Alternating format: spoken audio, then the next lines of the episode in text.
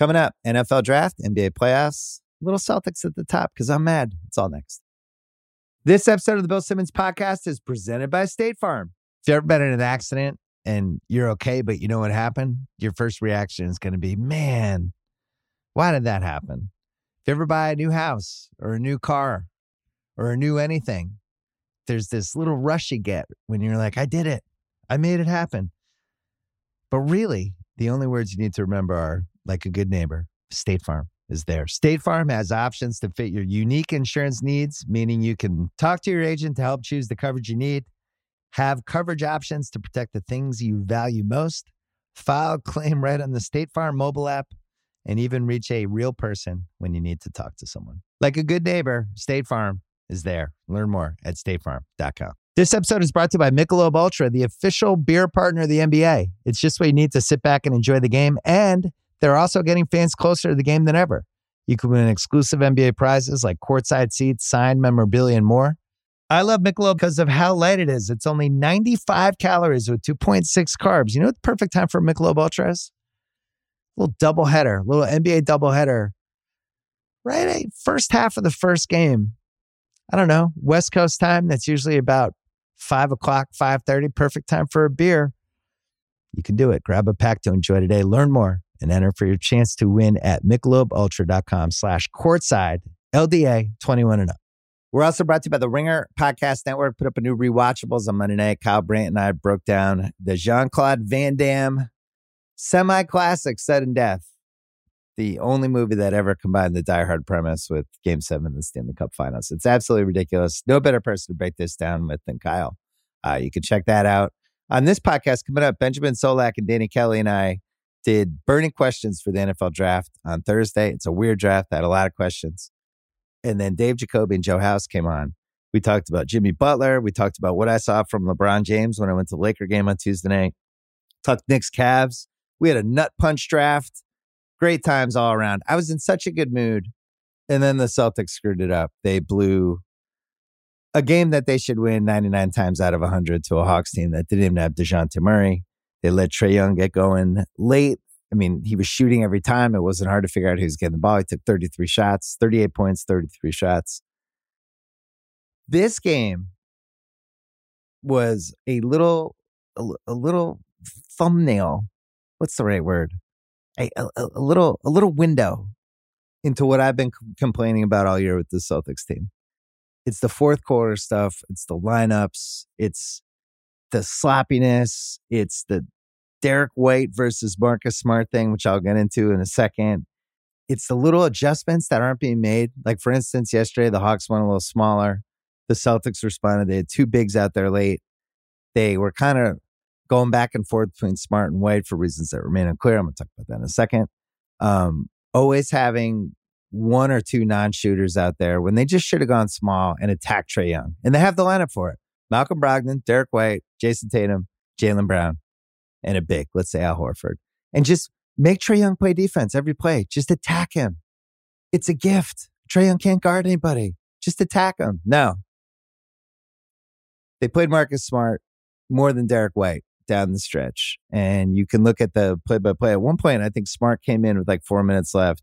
Trae Young three, Smart third away, Trae Young three. That's not even the point. Derrick White's the third best guy in the team. You can look at it from an eye test standpoint. You can look at it from any advanced metric. Um, you can look at it from plus minus, including today, where I think he was like plus nine or plus 10, and Marcus was at minus 10. It's not a diss on Marcus Smart. It's okay. He's not one of the best six guys on this year's team. He's not healthy. He's got a lot of miles on him. Next year, he might be better. But this year, he cannot guard somebody like Trae Young the way he used to. Derrick White is one of the best guys in the league guarding somebody like that. And this conundrum of Joe Maz over and over again going with Marcus Smart because it's a past performance thing. That's our guy. I don't want to upset the locker room.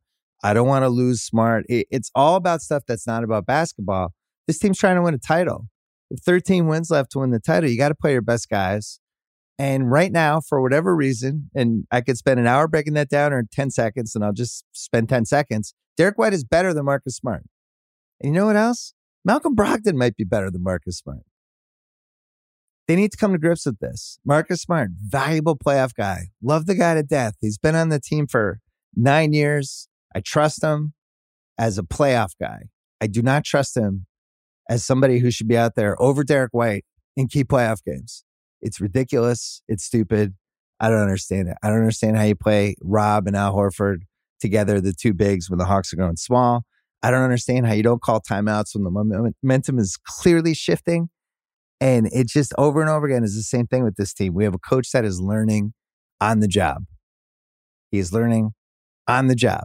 And unfortunately, the job right now is to win the title because the seas have parted. We're going to talk about the NBA later with Jacoby House. Milwaukee's down 3 1. The Celtics have a chance to have home court all the way through the playoffs, all the way through the through the finals potentially because they have better record than anybody in the West. Only they can screw this up. And I didn't talk about Tatum, had another crap game. You look at his shot chart, it's either threes or drives to the basket, nothing in between. He's tossed away the mid range game for whatever reason. I've not loved the way he's played in the playoffs, but I feel like he he's he's a yo-yo. He goes up and down. It is what it is. Um, I still think this team, from a talent standpoint, is in kind of the driver's seat now for the title with the way Milwaukee is playing. And I just think they're getting in their own way, and it's a bummer. And now they have to go to Atlanta for Game Six. They had a chance to start the Philly series on Saturday, Embiid as a sprained knee. And they had a chance to start the Philly series with Embiid 50 50 to play game one. Now they just bought Embiid two extra days because they effed around in this stupid game five and gave the Hawks life. Now Trae Young thinks it's 2021 again. He's just going to shoot 35 times a game. Some of them will go in and he can strut around. And they never should have gotten to this point. They're way better than the Hawks. What are you doing, Celtics? Ah, that's my rant. All right. Let's uh let's bring in the uh our draft guys, Pearl Jam. Let's get going.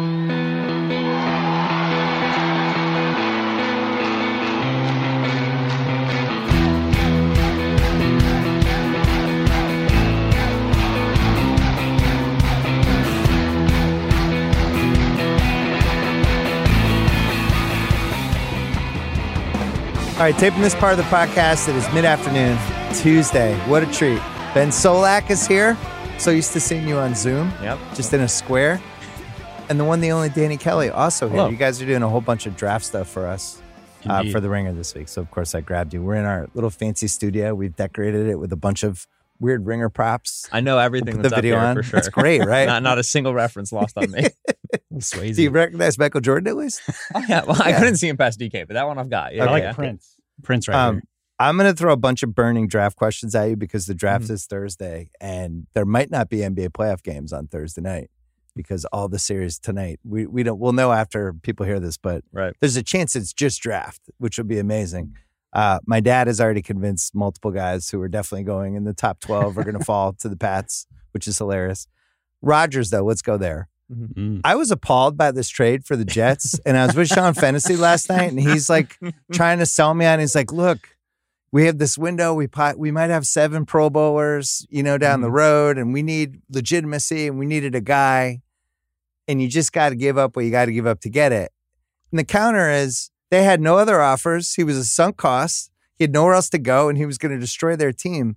Why did they have to give up actual assets? They gave, they moved back from 13 to 15 Mhm. gave up a conditional first and they gave up a second in this year's draft. Why not just a second and be done with it? I think they tried. And I think that Brian Gutekunst, the GM of the Packers, said, yeah, he won the MVP in two of the last three years, so you can call us back when you're serious. And there was a, a staring contest there. There was a the Jets saying, no, we've got leverage. Rodgers won't go anywhere else but here. And the Packers saying, no, we've got leverage because you might have to start Zach Wilson next year if you can't figure this out, right? the Lamar situation was the trap door for the Jets. All they needed to do was go fly down and take a meeting. All they needed to Right. do was present like they had another franchise quarterback option besides Rodgers. They were so fast to say, nope, we're not interested in Lamar. We're, we're good. We, we know our plan. And to me, that gave the Packers a, a, a good amount of momentum, a good amount of leverage, such that they were able to get what's a square price for an MVP quarterback, get a first round pick. What'd you think? I just think they blinked. Like they needed to get this. Blinked. I they think need- they had a seizure. what do you mean? Right, right. I mean, I just think they wanted to get it done before the draft, you know, because they had to go through this whole plan to do what they're going to do in the draft. They they wanted to have the quarterback set, and so waiting until after the draft, it seems like it would just like throw everything in upheaval for them. And so, and maybe it came down from a pie too, like to just get this thing done. Well, that's what it sounds like. It Yeah. sounds like the owner's Yeah. like, I'm old. Go get him. I don't have time. I might be dead soon. I don't have time to wait. There for- was that reporting that Woody, the owner for the Jets, was ready to send a first round pick for Rodgers. And then Rodgers hopped on McAfee and was like, I was 85% retired. And he was Right. like, whoa, whoa, whoa. Like, let's not commit this much draft capital. But they went in for a penny and for a pound. Like in March, they committed with Allen Lazard and, and, and with the discourse with the Jets, they, or the Packers, excuse me, they committed to this idea of Rodgers as a Jet. And once they're they're they're pot committed like that, Gutekunst squeezed on him. And I think that that's that's that's good work by the Packers front office.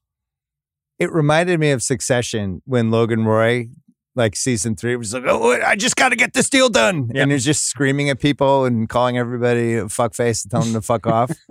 They just kind of that. I just don't get it. I would have handled this like I would love to play poker with the Jets. Yes. Be like, all right, you guys in? I'm totally in. I have two aces. Yeah. I'm in. Okay, I'm out. Um, I just thought they should have pretended they like Lamar. Yeah. This isn't hard. Just pretend you like Lamar Jackson. Pretend you're going to be like, you know what? Going to wait till after the draft. After the draft, maybe we'll make a play at Lamar with our next two first round picks. And then the Packers like, oh shit, what if they do that? or other player like Trey Lance, who's still out there potentially as a trade partner or whatever. don't let Mike White leave. It's Mike White, Right. but still, you're not. Yeah. you're, you you you're showing the Jet, the Packers the only quarterback we have is Zach Wilson, who everybody here doesn't like. the team, all the teammates tweeting immediately after Yes. this Right. went through is like, oh god, that is Yeah, bad. that- it's just there was right. There was very little. there was a Tom. Brady play. They could have been like, Tom, yeah, we're going to pay you a million dollars. Just pretend for 12 hours like there might be some mutual interest in the two of us. yeah. We'll wire you the money. We'll Right. be good to go. Well, they got him. It's just funny. Like, I just feel like they gave up an extra asset for no reason. Moving back from 13 to 15, who cares? Yeah. The second round pick, that makes sense. But then the other one, he's going to put 65% of the plays, it becomes a first round which is pick. as light of a condition as you'll find know, in right? a trade. Yeah. like everybody kind of expected it's got to be tied to performance, Pro Right. Bowl, playoff performance, or in the ideal world for the Jets, tie it to 2024 playing time. Ensure that Rodgers plays for another Right. season. Right. To tie it to 2023 playing time at such a low number, huge win for the Packers. I don't think it's going to be an emotional farewell for from Green Bay for Aaron. you don't think? like when he goes back to Lambeau? do they play him the "I will remember you" video or whatever? like one of those. Or what, what's the one they play with the? What's the one they always play when everybody comes back? Like Oh, I don't even know. I'm coming. Ho- oh, I'm coming home. Yeah, that one. one, Yeah, yeah. yeah. Like, do they even so. play a video on the screen for him? No, my Do the big Packer question fans is- like him? Yeah, Is he my gonna get booed? oh, 100%. You got to boo him. You can't not boo him. He, Oh, in eight, him wearing eight's going to be weird too. I'm not about that. Like, oh, it's his Mm. college number. But he can't wear 12 because of Namath. Like, I guess Namath gave him his blessing, but he still wants to wear eight. So that's going to be weird. My main question is just do the Packers draft a first round receiver in the year that Rodgers leaves? Well, Just there's to a couple of them right kick, in that area Kick him out the door. Just bye bye. I would love it. Well, part of Um, the, they there was some indication that they moved up. Uh, the Packers moved up in this because they want to get a receiver. They want JSN, Jaxon Smith-Njigba, and so this like helps them get it, which is even juicier. As you know, I only root for the content if it's not one of my teams, and this was much better content for us. Aaron Rodgers in New York on the Jets, Yeah. incredible content. Jordan Love, is he good or not? the Ewing theory potential of the Packers, which even though they won a title with Rodgers, it's been Mhm. I don't know if the the past ten years there is some Ewing theory potential. Um, and they're in a bad division. It would be hilarious if they went like eleven and six and won the NFC North. Mhm. So many things I can't wait. So I'm glad it happened. I just thought it was weird. Okay, burning questions for the draft. So this is a retroactive one, but after you know when when this trade happened, like the Ringer draft guide, I hadn't really dove into it yet. I hadn't watched the shows. I hadn't listened to a bunch of podcasts, including the one you're on, the Ringer Ringer draft show. Um, Ringer NFL draft show. Right. Mm-hmm. Yeah, no, we just do the, all the drafts out of the year. We're just going to transition to Ringer NBA. NFL. Just Uh, fire off I an old guy takes May 1st. So they Carolina trades up and they give up a lot. hmm And they give up DJ Moore in the trade too, but they also give up a bunch of picks. And you do that and you're like, I better I know what I'm getting at one. And it seems like they're taking Bryce Young, even though there was a little Reddit scare yesterday. But uh, Bryce Young is even odds, which did you bet that? Yeah, I got Bryce Young when it when Stroud was still the heavy favorite. When Stroud was when when they first made the trade, all the reporting on Stroud was like, and the Panthers think it's CJ Stroud. And Yeah. the markets went nuts. They were like CJ, CJ, CJ. And it's like, all right, it very much sounds like they're still gonna do homework on this. Mm. Yeah. And uh, uh Dave Tepper, the owner, had been pretty clear in the season that he had liked Will Levis. That was like a, a commonly known rumor in like November, December. So like, all right, clearly like the ownership isn't fully involved yet. Like CJ Stroud seems like it's more of like a coaching staff thing. Let's just let this play out. And then pretty quickly after the Panthers met Bryce Young before his pro day in Alabama, there started to be some Bryce Young smoke, and then that's just carried in for the So last. when did you get it? What so. were the odds? I think the longest I have is like plus 300, plus 350. I didn't do it till even odds. Yeah. It just became clear, like culture guy. These the teams that's like in in documentaries and stuff when people like storytelling. It's crucial. We we're gonna we're gonna do a lot of storytelling. Um, with when they draft like a quarterback, it's like he's a, he's a culture guy. Mhm. Nobody's ever not a culture guy. I guess like maybe Jalen Carter, maybe not a culture guy at this Yeah. point. He's had some issues. You Right. wouldn't draft him and go, yeah, he's a culture guy. That's what we want. He'd be like, there you go. Like he's incredibly talented, overwhelming force. in Herbert the wasn't a culture guy because he went back to school for his senior year to get his his he was like biochem, too smart. his biochem Right. degree. Right. And the league was like, who is this guy? He's, he's planning He's for nerd. life after Yeah. 35. What? what a dick.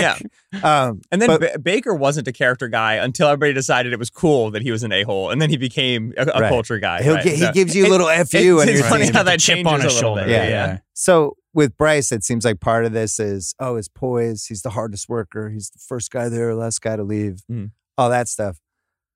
The problem is he. he- The moment some 330 pound guy falls on him, Right.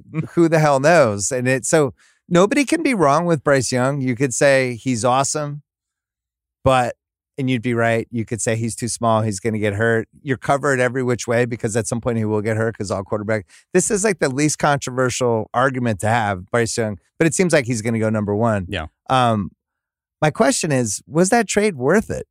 Was it worth it to move up from nine to get this guy that everybody agrees is a huge question mark because of his size? Like, if I was a Panthers fan and we have one, Steven Ruiz, somehow we have a Panthers fan on staff. Like, Unacceptable. I would just be going nuts at this trade. Like, He is. what? Like, uh, why did we give up all this stuff? And, he- he, wa- he he said to me today, I shouldn't have watched Anthony Richardson film because Oh, now I'm no. going to be mad when they take Bryce Young. yeah. so, why do that trade? Well, I, I honestly, I never have agreed with the idea that you trade up and not know who you're taking, and it sounds like that's what they did. So It's like, kind of what San Francisco bat- did too, right, right? like, to me, that this- didn't work out either. it makes no sense. I guess you could.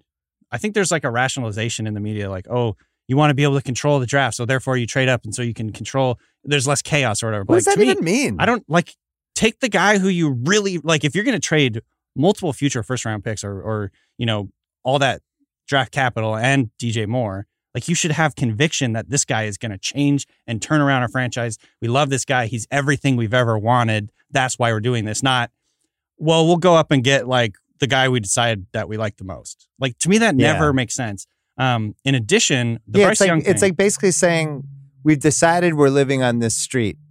right. We don't have the house yet, Good but we've we've picked a street, we like the school district. and then you're kind of stuck with the street, and now they're kind Yeah. of stuck. Like, what if they do this deep dive? Anyway, I interrupted you. No, I'm just the the other thing that like worries me about Bryce Young is like he's already like we've talked about this ad nauseum through this process, but he's already like an outlier of outliers. He's the smallest early round quarterback of all time by like a lot. Hmm. Not just short, but slight.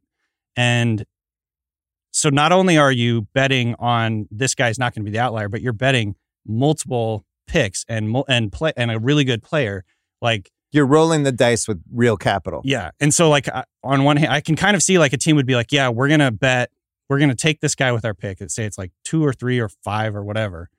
And that's like the bet we're making, but like trading all this capital, all like basically making the bet of your life on this guy. And then also, he's like a massive, massive outlier. Like, to me, that's what's a little bit worrisome about this whole thing. And I like Yeah. Bryce Young. Well, especially you could have just gotten Lamar Jackson, who's like 48 and Right. 20 as a starting quarterback, and just giving up number nine. the end another of like 12 different teams strategies over the last month ends with and you could have just gotten lamar jackson for so many teams to just kind of Right. land on that note here's what i would make as the argument for like why you trade up to one you, know, you said like oh you get control Oh, I dra- can't wait for this. This No. is exciting. so i'm gonna make the case this is devil's, Devil's advocate? advocating. Okay. this is not full on advocating uh but you you say right like trade up for one and you have control over the draft and you kind of you know avoid the chaos and and and all right what does that mean like what does that look like Yeah. the texans are at two are going through that right now The Yeah. Texans were at two, and when the Bears owned the first overall pick, which lest we forget, Lovie Smith, multiple fourth down conversions, got the Texans out of one, Great. gave it to the Bears. Love you, Lovie. Yeah. Anyway, with the Texans at two, they were trying to trade up to one at the same time that the Panthers were trying to do it and the Colts were trying to do it. Everybody was trying to do it. And the Texans didn't get that done. And now they're sitting there at two. All cycle long, they've been connected to Bryce Young. And then all of a sudden, it turns out the Panthers are going to be the team that takes Bryce Young. They're going to take him at one. Now the Texans at two, we're 48 hours out, are in disarray. No one knows what they're doing. They don't know what they're doing. Their their next best quarterback on the board is Will Levis. There's pressure from ownership to take him. The the the coaching staff of the front office wants to take a pass rusher. They're split on which pass rusher to take. Some guys, you talk to some people and they're like, "Oh, Houston has Tyree Wilson above Will Anderson." You speak to another person like, "Yeah, Houston's got Will Anderson above Tyree Wilson." They got no idea what they're doing. They are a house divided, and that's why having first overall is control. That's why having Mhm. first overall you avoid this issue, and it's a nice issue to avoid. It shouldn't necessarily cost next year's first round pick, ninth overall pick, and DJ Moore. Right. And that's that's right. The Panthers pay a steep price for that. Would have been nice to keep DJ Moore. Would've been real nice. That's my hot Not, take. Also not, hopeful not for a stoked about quarterback. Adam Thielen. We've never seen him ever with a good quarterback in his entire career. Would have been would have liked to have seen it for five minutes. Yeah. Um, you said Houston's in disarray. That was my next question. Mhm. So they have two and they have twelve. Yep. And there's four quarterbacks, three of which I think we can agree are, are pretty pretty shaky. Bryce is probably the least shaky, but also the most likely to So get who's hurt. your solid guy?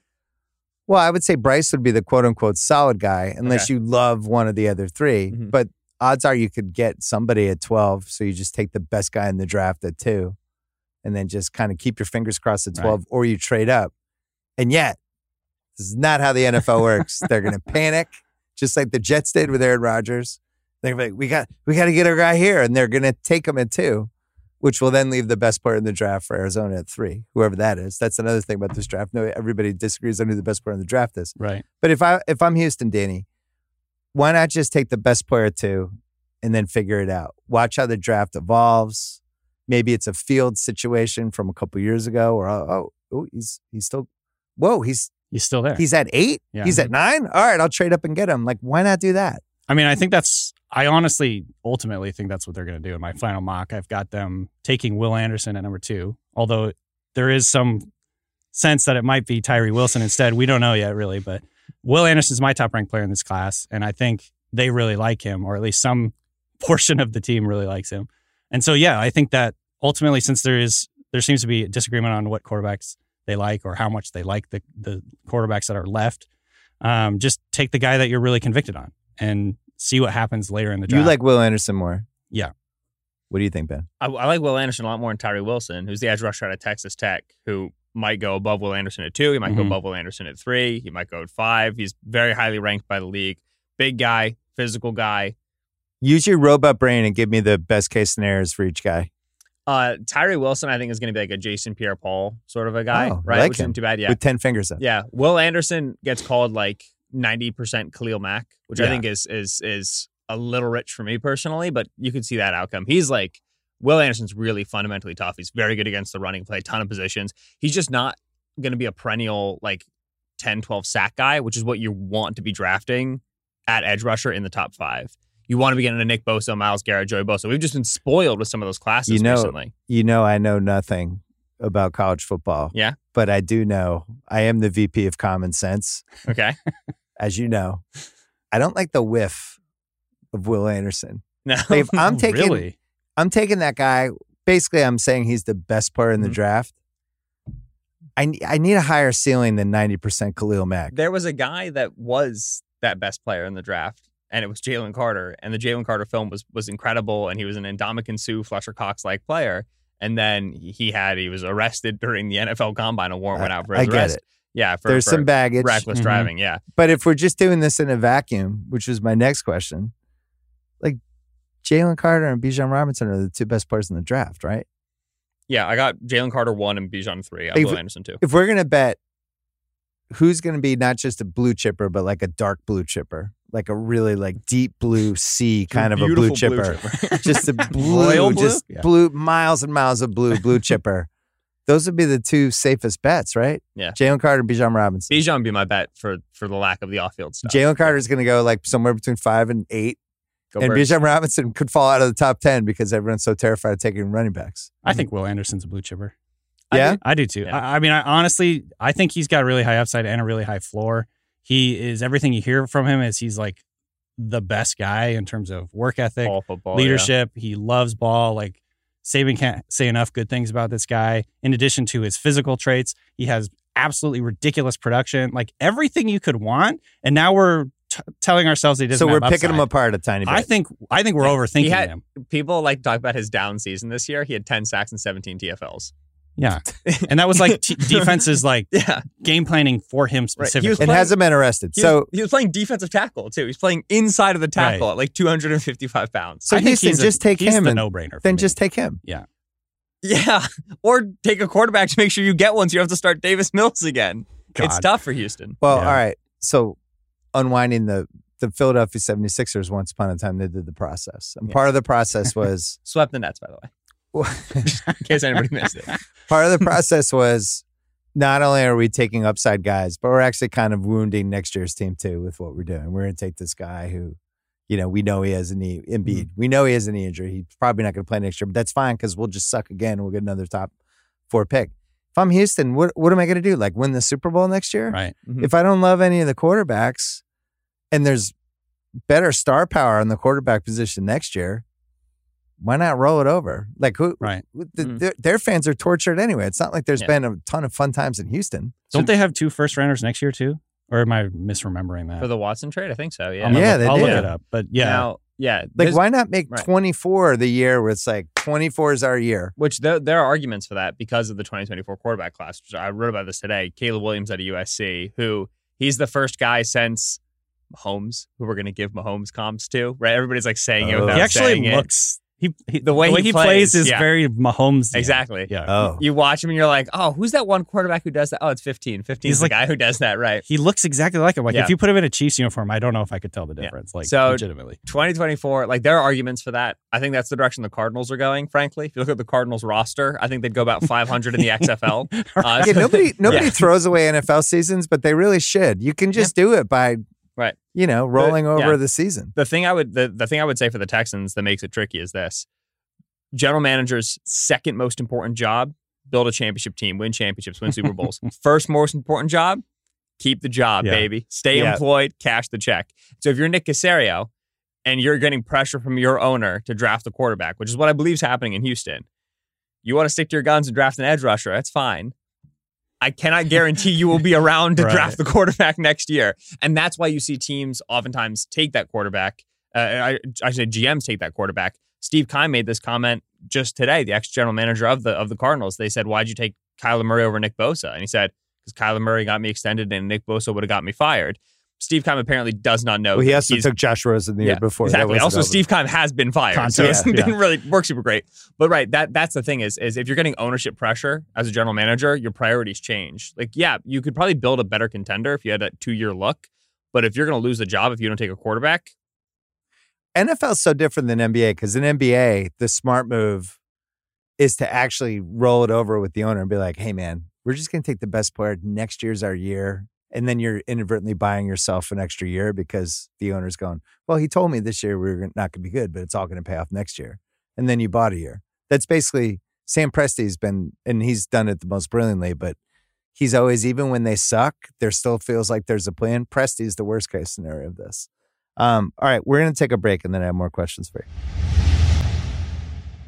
The NBA playoffs are here. You can turn crossovers into cash with FanDuel. Just visit fanduel.com slash BS right now. Place a $5 bet and you'll get an instant 150 bucks in bonus bets. Win or lose. On Wednesdays, I post a same game parlay or a boost on my Twitter feed with FanDuel. And I think we're doing something Grizz- Grizzlies Lakers. We might even be doing a LeBron double double with the Lakers to win that we're going to boost because I think the Lakers are going to finish the series off.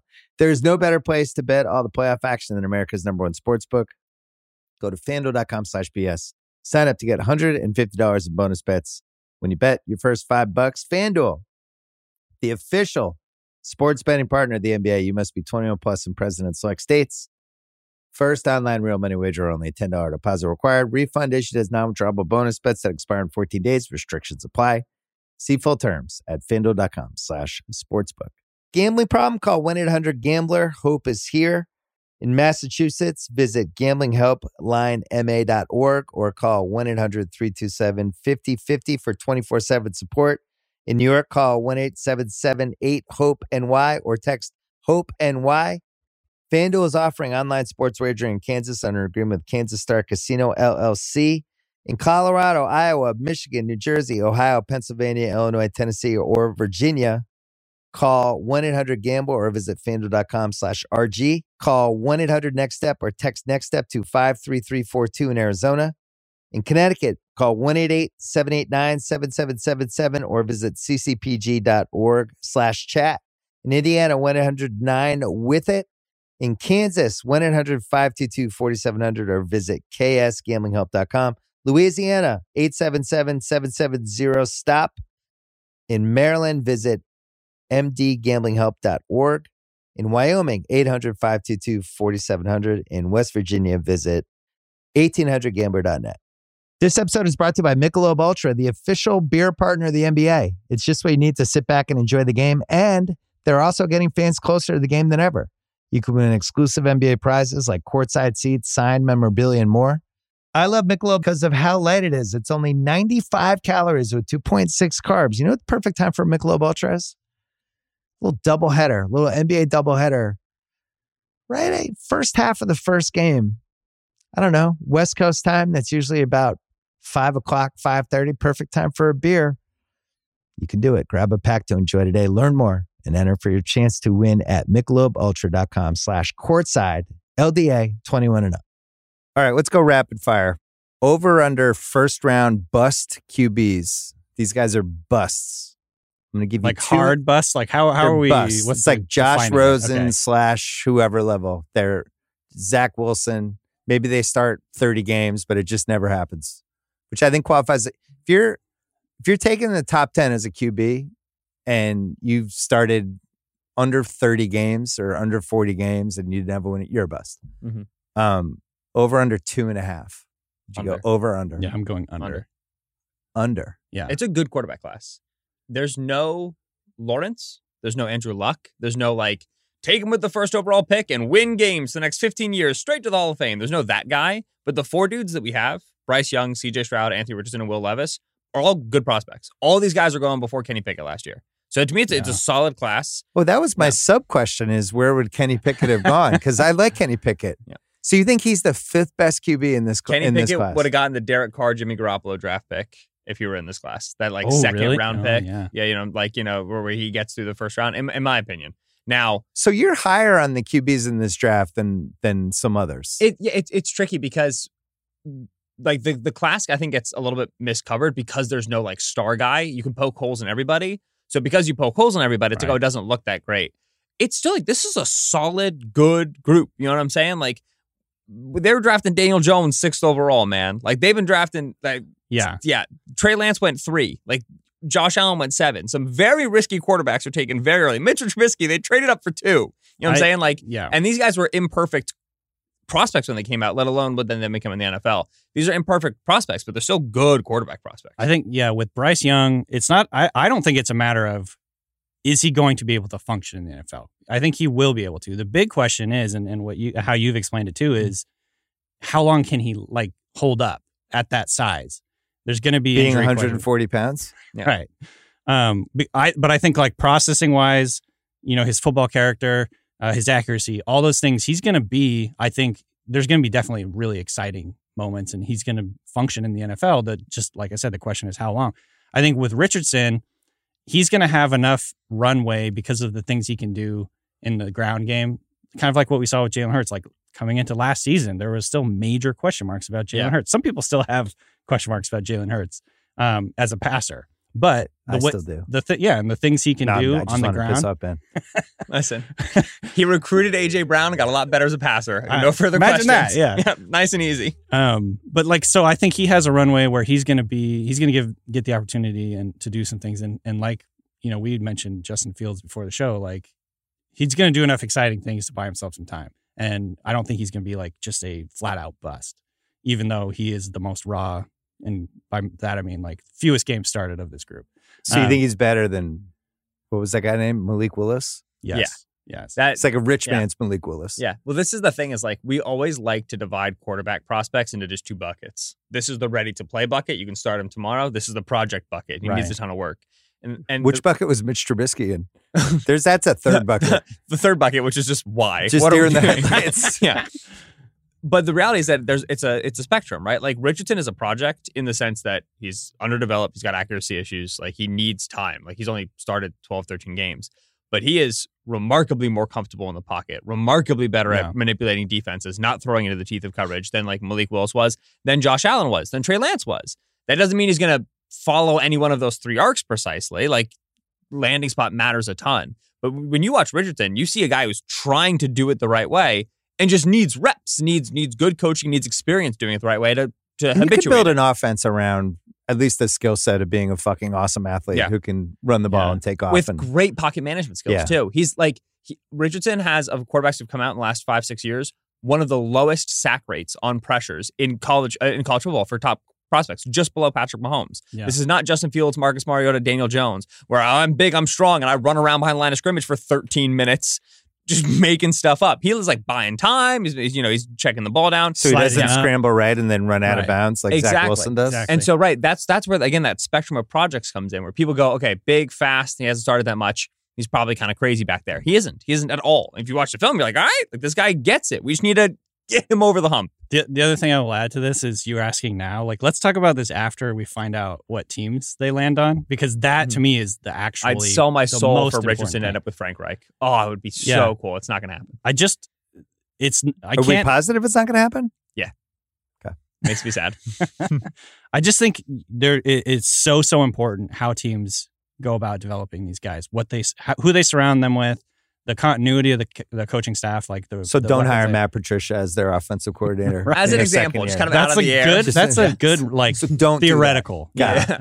um, don't hire a defensive coordinator or whatever to, Yeah. to run the offense. I, it, it's such an important thing. Like I really believe you can have a really good, really, really good prospect. And if he lands in a crappy situation where there's no support, he's not going to make it. And so I think landing spot is massive in this. So where would be like a worst case scenario landing spot for Richardson? Tennessee. yeah, because hmm. they don't have Yeah. any support system right Let, now. Let's let's let's play a game of name Tennessee offensive linemen. Andre Dillard's there for some reason. Start right, left tackle. which makes no Well, sense. if Solak Yeah. can't name five Tennessee offensive linemen, we're, Nicholas we're in Petit trouble. Frere. yeah, I th- I just feel like Houston's a bad landing spot for anybody. Yeah. That franchise is Correct. a complete mess. Like they fired a coach like every year. It was like the Mhm. holiday season. like It's like, Christmas year, and the yeah. Texans fire a coach. Yeah. None of the landing spots are great. Uh, like Carolina, I think is good. Houston's not good. Carolina was the best. Or supporting cast for somebody to walk Sam into. Darnold, second in the league in EPA per play, baby. I'm still mad they didn't make the playoffs. I feel like they would have thrown some he kind haymakers. of fell apart though Yeah. that last. He game. did. yeah. Well, they were. they, is everyone inevitable remembered with he was him. Sam Darnold. We'll Yeah. always have the Lions game. They're just like Yeah. running on him like crazy. Yeah. Uh, Um, but like I don't think Houston's a good landing spot. Raiders, Tennessee are not that good, and that's why it's fun to think about. Like, there's you know, the Lions have very quietly done their work on this quarterback class. mhm. The Seahawks obviously have met with I was everybody. say, did someone not mention the They've, Seahawks? they've taken yet? they've taken their selfies with all of their quarterback prospects when they met with them. The Vikings have done the work. So there's I- some sneaky teams that you hope. Danny wants him at five for his Yeah. beloved Seahawks. in my heart. I'm just like, and Pete man, Carroll does the whole. I'm so pumped and jacked. This guy is a special player. Mhm. We'll move him into our world. Love I Pete. think it's just a it's a perfect situation for him, which is why uh, uh, honestly, like I would almost rather they take a non-quarterback if it's not Richardson. Even though I have other guys like I like Bryce and Stroud a little bit more, just from like in my rankings, I just have them a little bit higher. But Richardson landing with the Seahawks, where they would be in theory continuity, um, a, a really strong program, and ev they have good weapons and DK uh, Metcalf and Lock, Lockett. Yeah, and like Damn, honestly, just it's perfect situation for him because he wouldn't have to start right away. Geno Smith is under contract, but the contract is you can get out of it after a year or two. And And yet, if they took Jalen Carter fifth, you'd talk yourself. I would talk myself about five seconds. I literally like, oh, have an that awesome verbatim. D lineman. If now. they take Carter, I'll talk myself into it. But it is a little bit spooky right now, just because. it's not like the Sherman. NFC East. I, I'm, it's not like the NFC is. uh I Mm. don't know, stacked. You know, the Right. Seattle. What did you finish? Ten and seven last year. Uh, They played in a playoff sounds right. game. Yeah. And They then they have the fifth game. overall pick. It's the best situation a team is in besides the Eagles. This is so hard though because it's the win forever thing, right? Like he literally wrote a book called Win Forever. It's not let's uh, let's go for it this year. You know, they want to like build se- this. Carroll's seventy three. Yeah, but have you seen him? he thinks about everything in terms Have of you seen him? He doesn't. He doesn't. He has no plans. I He's don't like LeBron. Him and. LeBron Love have the Pete. same No. guy. Love Pete. He's got Um, so much energy. He has more energy than me. So you don't. Neither of you think Richardson's a bust. No, I, I would say the highest bust potential is young because of injury and because of of of size concerns, right? When you have a small quarterback, you're kind of destined to play a certain sort of offense, certain sort of play Yeah. style, and then young specifically just invites so many hits. Like you, the first thing you have to do when young gets in the building is be like, all right, here's a highlight reel 30 times you took an unnecessary shot from a Texas defensive lineman. You don't get to do this anymore. You now are a bajillion dollar face of the franchise Yeah, and everybody here is large. You can't do this. So I would say it's Bryce. Stroud's also up there because Stroud. I'm Uh, I'm locking in Stroud as a bust. oh just yeah, the processing. Yeah. I, he just What is it? just from levitating above this, Mhm. with just being unencumbered with my thoughts and baggage of common things. sense. Right. Yeah, yeah. I'm just like, this guy doesn't have it. His name's CJ. He's went to Ohio State. There's rumors that he's a dick. No, CJ is your quarterback. I just don't see it. He, it's funny. How many his, great his initial quarterbacks aren't have we had? CJ, right? His Right. I'm just looking that up. Yeah. His name Coleridge. Yeah, his name is Coleridge. Can you name me the great two CJs? two letter initial quarterbacks? AJ Feeley. I immediately go to EJ Manuel, AJ Feeley. Yep. Oh man. It's just I don't see it. CJ Beathard. It's like, man, CJ really came through for us. I don't know. He just I don't like that he dropped. He was like in that one two range, and now it's like, where's he going to go? Like, why is he dropping? Everybody's getting under the hood, and they don't like what they see. I Feels a little like busted to me. Um, and then Levis is the other one that I mean, he's he feels to me the most likely to. AJ McCarron. I think I'm, I'm, I'm just. Yeah. That's not a good I'm argument. just trying to pull as many doesn't work. two initial quarterbacks as I can. telling you, Uh, he named like Justin yeah. Herbert, Joe Burrow, Joey. Patrick Mahomes. if you say anything, CJ Stroud. If you say it in the voice, it sounds better. I don't know if Patrick Mahomes is that great of a quarterback name. I'm fine with it. I like it too. I, I don't know. It's Mahomes. He's kind Mahomes of just become good. Mahomes. Nobody yeah, calls I'm him about to say he's Patrick. immortalized, Yeah, Or f- I like when you called him 15. that's yeah. I like when he would just become the number. That's, that's You're the just fo- turning that's, into that's a the football coach. guy. Yeah, exactly. In draft season, that's what we do. We never name players. Just we the say guy- their numbers and we say the school they played The for. kid from Georgia. yeah, the, Uh, 90 or whatever. if we count Hendon Hooker for the first round bus, I'm oh, taking the over. yeah. Oh yeah. that gets me to three. Including I think we get Hooker, this right. Interesting. Oh, Yeah, I I didn't think even about think about Hooker. that. I'm going for that one. Switching Uh, my answer. Trey Lance, San Francisco decides we want to trade him for our first round pick. Do they get it? No. No way. No, I can't get it first. Not his, right now. his, he's been hurt. He hasn't proven anything. High I- second.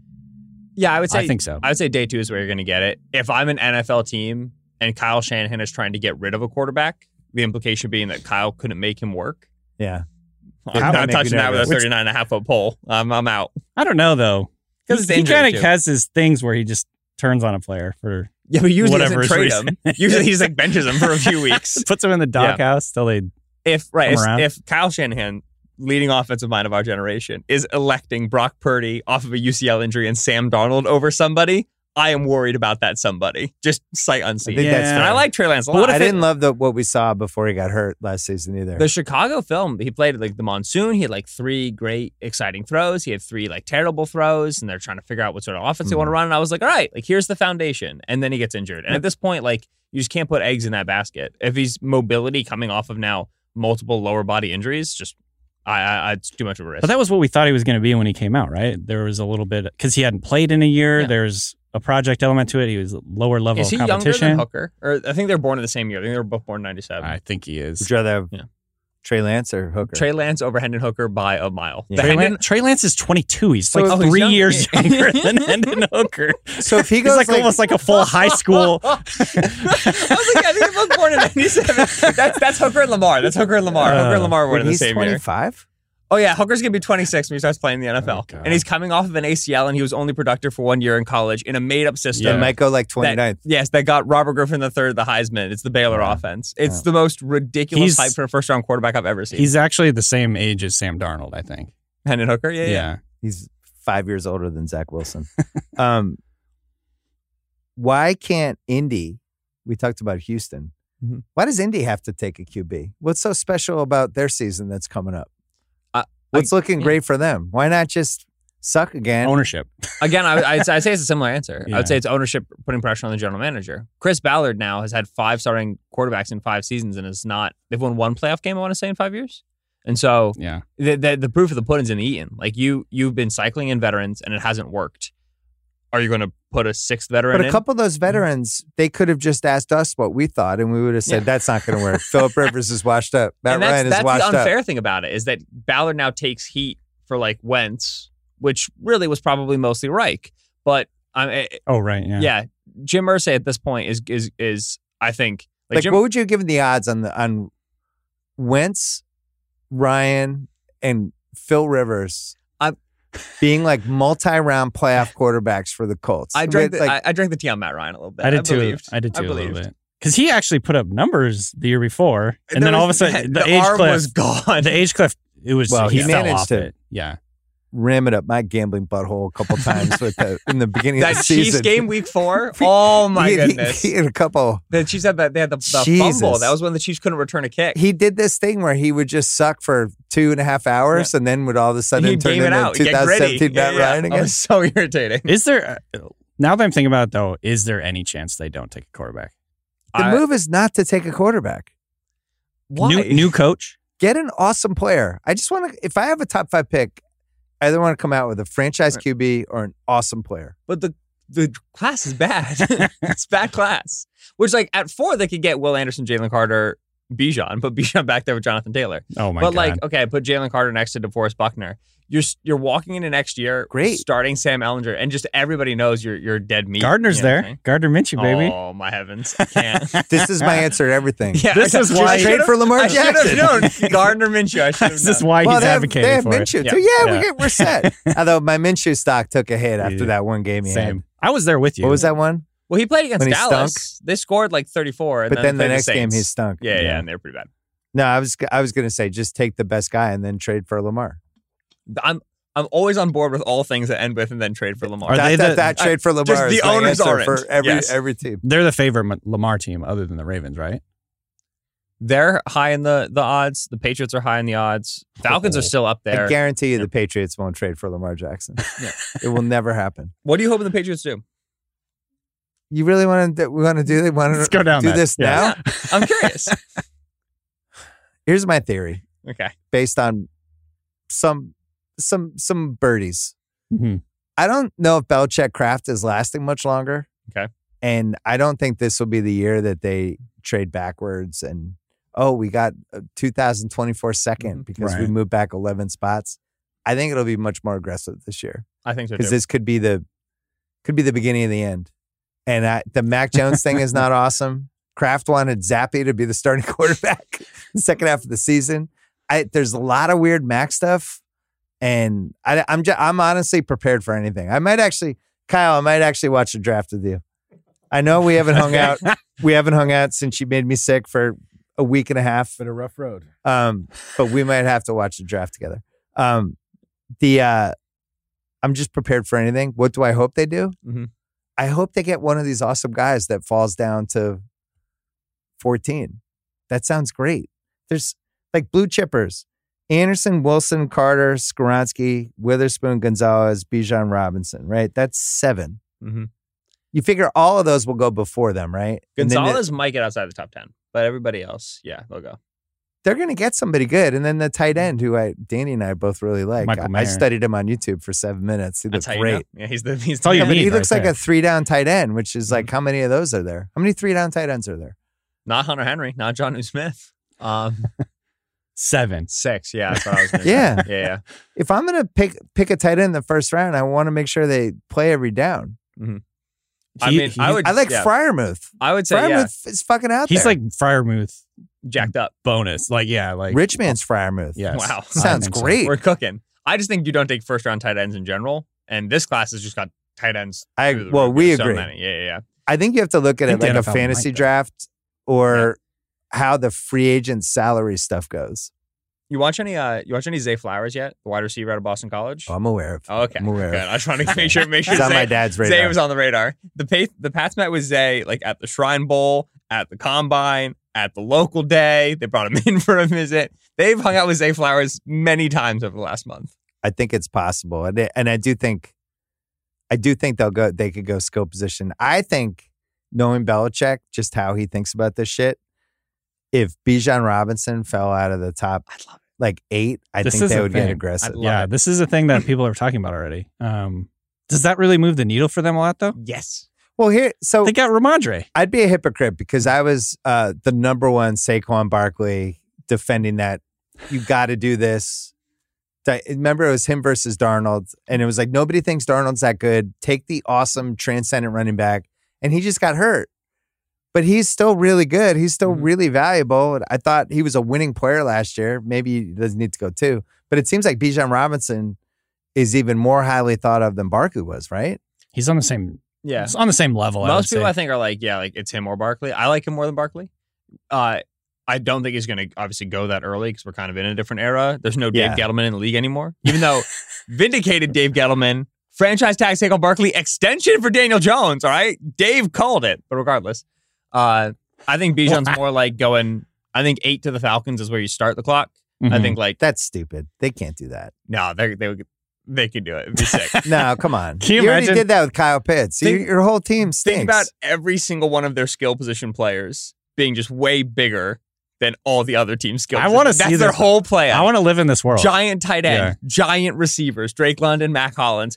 We have a, already have a big running back, Cordarrelle Patterson. Second big running Who's back, the Bijan quarterback? Robinson. Desmond Ridder, baby, He my was boy. terrible last He season. was not. He, He was stunk. okay. He's okay. Yes. He stunk last He year. What are you guys talking about? He was settling into NFL speed. He was not good. There was a second down play action throw against the Saints that was sick.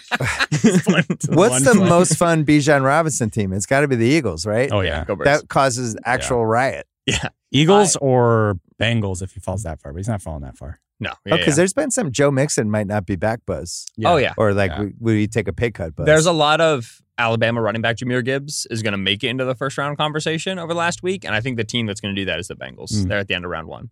Um, Eagles Bijan is fascinating because everybody immediately says, "Well, Howie would never take a running back that early."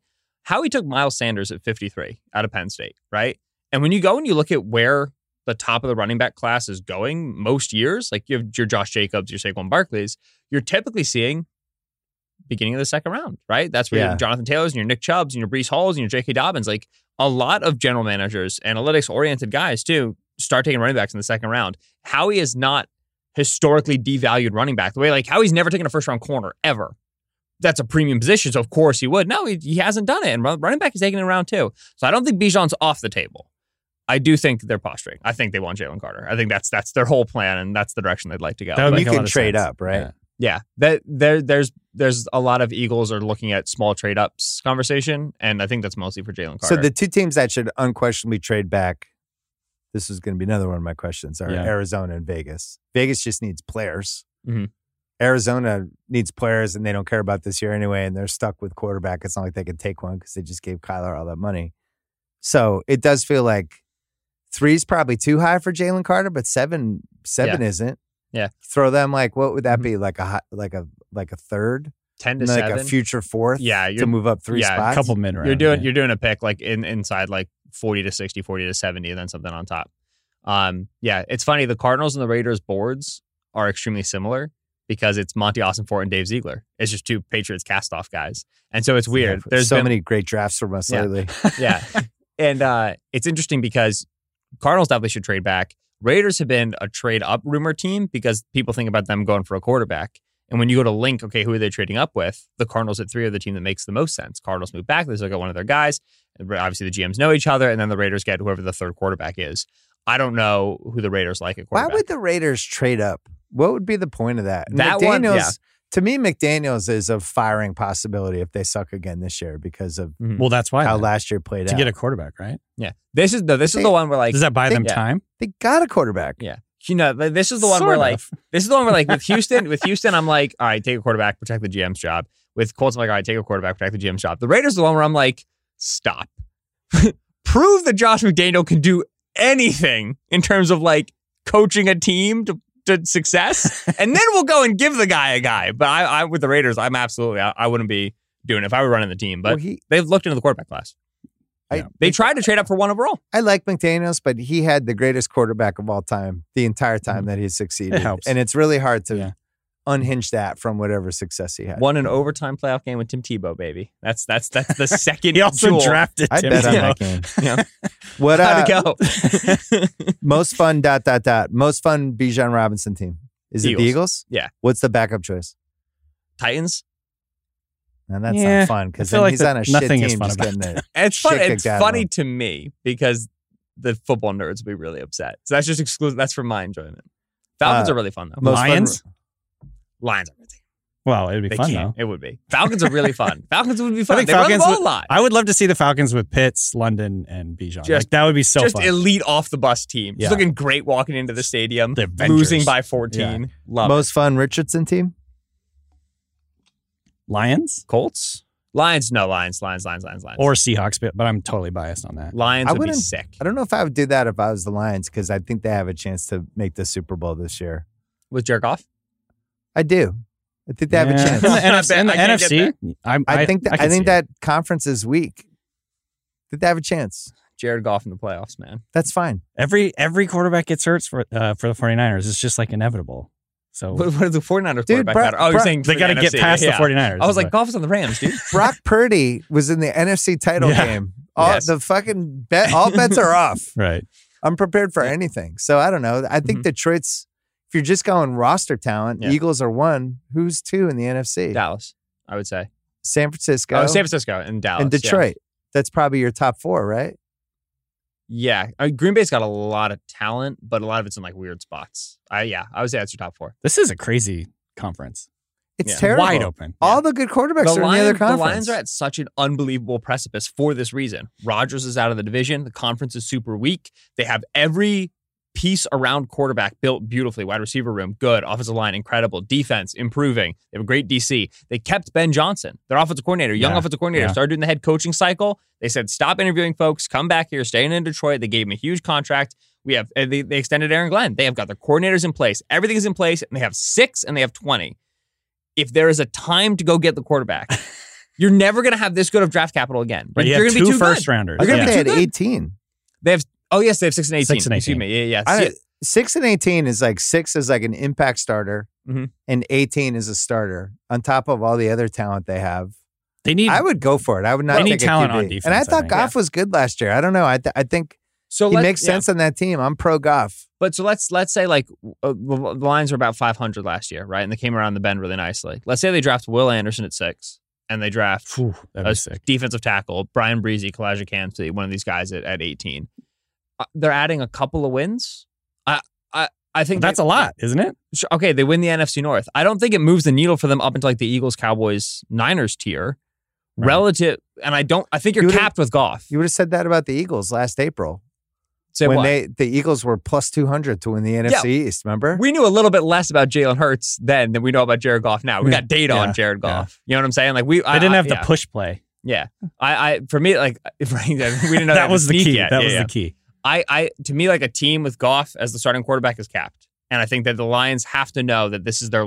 They are never going to have capital like this again to go get a quarterback. I think they're the team to me that like if they just completely pass on quarterback, I just don't love the quarterback, so I'd rather go for the right. starters. The problem is, is they're probably going to go take Will Anderson, then take Hendon Hooker at 18. I'm going to lose my mind. I'm going to be screaming at the television for the next. at that two point years. trade for Trey Lance, trade 18 for Trey Lance. Trey Lance is great for the Lions. Everybody's great for the Lions. They have unbelievable pass protection. They have a quarterback friendly offense. Just get somebody, anybody. It's not Jared Goff and Nate Sudfeld. Definite, unquestionable blue chippers. I think we we talked about this, but I just want to get this down. Anderson, Wilson, Carter, Skoronski, Witherspoon, Gonzalez, Bijan Robinson. Would you throw the tight end in there? Mm, I wouldn't say he's a blue chip. I would throw Jaxon Smith-Njigba in there. I think throw him in. I think Would he's you a blue throw chip him in? talent. I don't think so. I think I think he's he's he's a good slot receiver. So that I makes him a dark red chipper. yeah. I, I, right with the caliber of receiver talent in the league right now. I think you just need more. So we only have seven guys then, plus however you feel about the quarterbacks. Yeah. And that's like its own. Yeah, I would take Tyree Wilson out too for me. Just he's got injury stuff. He's super old. He's 23. He didn't start producing until he was old. He's got some red flags on him, Yeah. but so we're league loves to him. six. Yeah, This It's- is the problem with this draft. There's not a good class. several blue chippers and then like 70 pretty good players. So Yeah. Philly should trade up. I, I, They I should use 10 and try to should- get it to at least seven. right to go get Carter, and then if they can't, they should trade back. Right? It's kind of like if you can get up there, get up there. But if you can't, ten is awkward. Right? Mhm. Like their best options is they hang at ten, and like Bijan already goes and Carter already goes. Is like take a tackle in case Lane Johnson retires in two years. Like that's you know Peter Skoronski to ride the Champagne bench and maybe be the starting guard. Yeah, exactly. Eagles got, got a good roster. Um, Go away. Yeah. I would even say like you have Devon Witherspoon there, the Illinois corner. He's 180 pounds. You- Yeah. You, you don't see corners this late. It's Jaire Alexander and Denzel Ward in terms of like top five, top 10 picks at corner go in this early at this size. Yeah. And so it's you know, like, Outliers. even the, the the blue chippers in this class got got flags. It is not a strong class. Yeesh. it's deep though. Of course, this is the year the Pat, Pats have the 14th pick. It's Um, gonna be a fun graphic. all right, so let's end there. Who do the Pats take? That's really all I care about. I think the Pats. I think the Pats uh, trade up. I think they get Will Levis. Ooh, I love that. Jesus, really? Just threw that at Yeah. him. How high would you have to trade up? Two or three. Really? Yep. Because you don't think know. I don't- I Houston's don't going to take them unless The, the Colts at four have told everybody with an ear, "We love Will Levis. Can't wait to take Yeah, him but at don't- four. doesn't that like We're so excited. isn't that a red flag? they went Yes, to the yes. New York Jets School of Poker. we are taking. we Will love Levis at Aaron four. Rodgers. Here's what we would give up. Yes. And so I think that if you want Will Levis, you have to own a pick one, two, three, or four. You got to own one of those selections. I think he's gone by four. I kind of, I yeah. You're Or probably Zay right. Flowers. You're probably right, but I'm still, I, I'm just like, uh, I'm like Will Levis is gonna fall a little. I think he's gonna fall. A little. NFL loves Will Levis. Prepares well, Oh works God. hard, This sounds horrible. tough. They uh, Good there's- there's- handshake. there's a- Tough. there's a great NFL. Uh, Mac there's a- Jones was tough. Yeah, there's a great anonymous scout quote where it's like he had to get in NFL play calls in the huddle. It was great. At he can getting- speak the get- language. Getting the play calls in, 'cause it's like the long, wordy Shanahan play calls. Oh, we love the way he got the play calls in. So he just NFL teams don't, literally relayed them Yes. into the players. NFL teams do not Yeah. want to draft NFL quarterbacks. They want to draft guys who seem like NFL quarterbacks. Will Levis just seems like he'd be a good NFL quarterback. I don't know. I just can't. I'm still, I don't know how to feel about Mac Jones because they just took his second season and covered it in dog shit it. Flushed it. and had the dumbest, worst offensive strategy game to game of any Pats team since I was like in college. So it's hard for me to say like, oh, Mac. Like if I was another team, I would be trying to trade for Mac Jones because I'm like, there might be something here. This guy had Matt Patricia as offensive coordinator. Right. Like the Raiders, they signed uh what's his face that Jakobi Meyers that Kyle Yeah. loved. He would just catch the ball and get tackled. We had no guys on the team that could catch the ball and actually like run an extra five, six yards. Yeah. Nelson Now we have a when couple. he caught it, could go. Well, but- he wouldn't even catch it half the time. Do you think Stroud is Mac Jonesy a little? Yeah. Yeah. I mean, but I would say Mac has better like pocket footwork. Mac's a little bit more compact, like quicker Right. release too. Stroud is gangly. Stroud is Stroud is is souped up Goff. I know that's yeah. Early in the process, we were kind of comping him to to Goff a little bit, and that that's a red flag. Yeah. Not, I don't think he's Goff. I think he's closer to like a Dak Prescott. he's just, but- but he's not creative. Like Dak's creative, yeah. and I, and I compliment Dak too. It's just he doesn't create as much. He doesn't generate as much offense on his own. But you in your charting, he's super accurate. Extremely accurate. That's the thing. you want to be accurate. Throw the ball to Marvin Harrison Jr. He make you look real accurate. No, he's got seriously fine adjustments. the best collection of college Emeka Egbuka, receivers of all time. Yeah. Yeah. One last point. I'm going to whisper it because it's. All right. Why doesn't Miami need a quarterback? How- they don't got to pick to get a quarterback. Yeah. Yeah. Tom Brady. But why are they never mentioned in the teams that might need a quarterback conversation? Like Tua Yeah. talked about this multiple times, but Tua, they came out, Tua thought about retiring after last season. Like, Mhm. I don't think that's a stable lock him down for the next Yeah. five years thing And at all. And they have a good uh, team that they went all in on. Yeah, and Teddy's a free agent, so And have Teddy's Mike, not that good either. They brought in Mike White, and so right now the room is is Tua, Legend. Mike White, and Skylar Thompson. So technically they have a room. They don't like need to add a body. Like the Lions only have two guys in the room right now. They like have to draft somebody put them in there. Brady's going to come back. I'm just telling you guys. I don't To want Miami? this. Brady's coming back to Miami. S- to somewhere. He's coming back. I don't want this. Miami. I, who knows? Would it like honestly? Would you bet your life that he wouldn't come back to the Pats? No, I wouldn't bet my life on No. anything Tom Brady related. Have you seen Brady? He's I start- want him to go to starting the- get He's already super weird. bored. I want him to go to the Raiders and take Garoppolo's job. Oh my god. And then have him get Raiders is traded. another possibility for him. That would be funny. That'd be really Yeah, I- funny. I just feel. Remember that year when th- what team tried to get Drew Brees to come back in like November? With after he retired, it was like somebody's QB got hurt. Oh, I always love these like, stories where oh, they Drew call, Brees, They, they call tried to they talk did. him Yeah, into Philip coming Rivers. back. They did. They did that with with and then it- Rivers same too. thing with Philip Rivers. Yeah, yeah, and I yeah. just feel like somebody will get hurt in like September, October, and then- then the Tom Brady stories will start. There's no way he's not throwing every day. No way. yeah. None. Zero. Yeah. Right now, he's throwing to some guy in the Bahamas. Just like, hold on, one more. Can you one Is more? his clothing more? line I- doing well? I don't think anything's going that well with TB. Although I will say, 80 versus Brady was pretty good. oh yeah, I forgot he did a movie. Yeah, yeah. My uh, my wife I and her friends, they they all got together and they watched it and they really liked it. I thought the preview was an That's SNL like skit. I thought it was fake when I saw it. It's he he actually I thought it was like one of those shorts from SNL. I did too. Yeah. It's it's like totally watchable. It's just it's an old actress movie. It's like here's a bunch of old actresses that have had a lot of plastic surgery and they're gonna try to go to this Pats game. I'll throw Is it. it. Brady in Tom it? Brady's I'll in it. it Yeah, he is. Tom on the way Brady has seeds. All right. Yeah. Oh, there is no way you won't enjoy 80 versus Brady. That's all I'm, right. Excited. I can't wait. 100% Oh, promise. you Movie enjoy it. connoisseur that I am. I'll watch it with a you'll discerning enjoy eye. it. Um, all right, good to see you guys. So Ringer NFL Draft Show. You guys are there all Mhm. week. You're also on the Philly special. Yep. And uh, I, it's going to be an interesting, interesting week for Yeah. both of you guys. Yeah. It's a chaos draft, which is a ton of fun, but also very Mm-hmm. worrisome because you got to be pre- prepared for everything. Yep. Good to see you. You too. Thanks, Will. Thanks. This episode is brought to you by SimpliSafe. Summer is all about fun vacations, but I know that being away from home can be stressful. So many things can happen. That's why I like to recommend SimpliSafe, award winning security that can help give you peace of mind when you're away. The only thing you should worry about while you're on vacation is having too much fun. Having my home, it's great. Couldn't work better. I think SimpliSafe is the best because it comes with a variety of indoor and outdoor cameras, sensors to detect break ins, fires, floods, and more. It's backed by 24 7 professional monitoring for less than a dollar a day. It's given me, my family, many others real peace of mind. I'm waiting to have it too. Try it out. A 60 day money back guarantee, no contracts right now.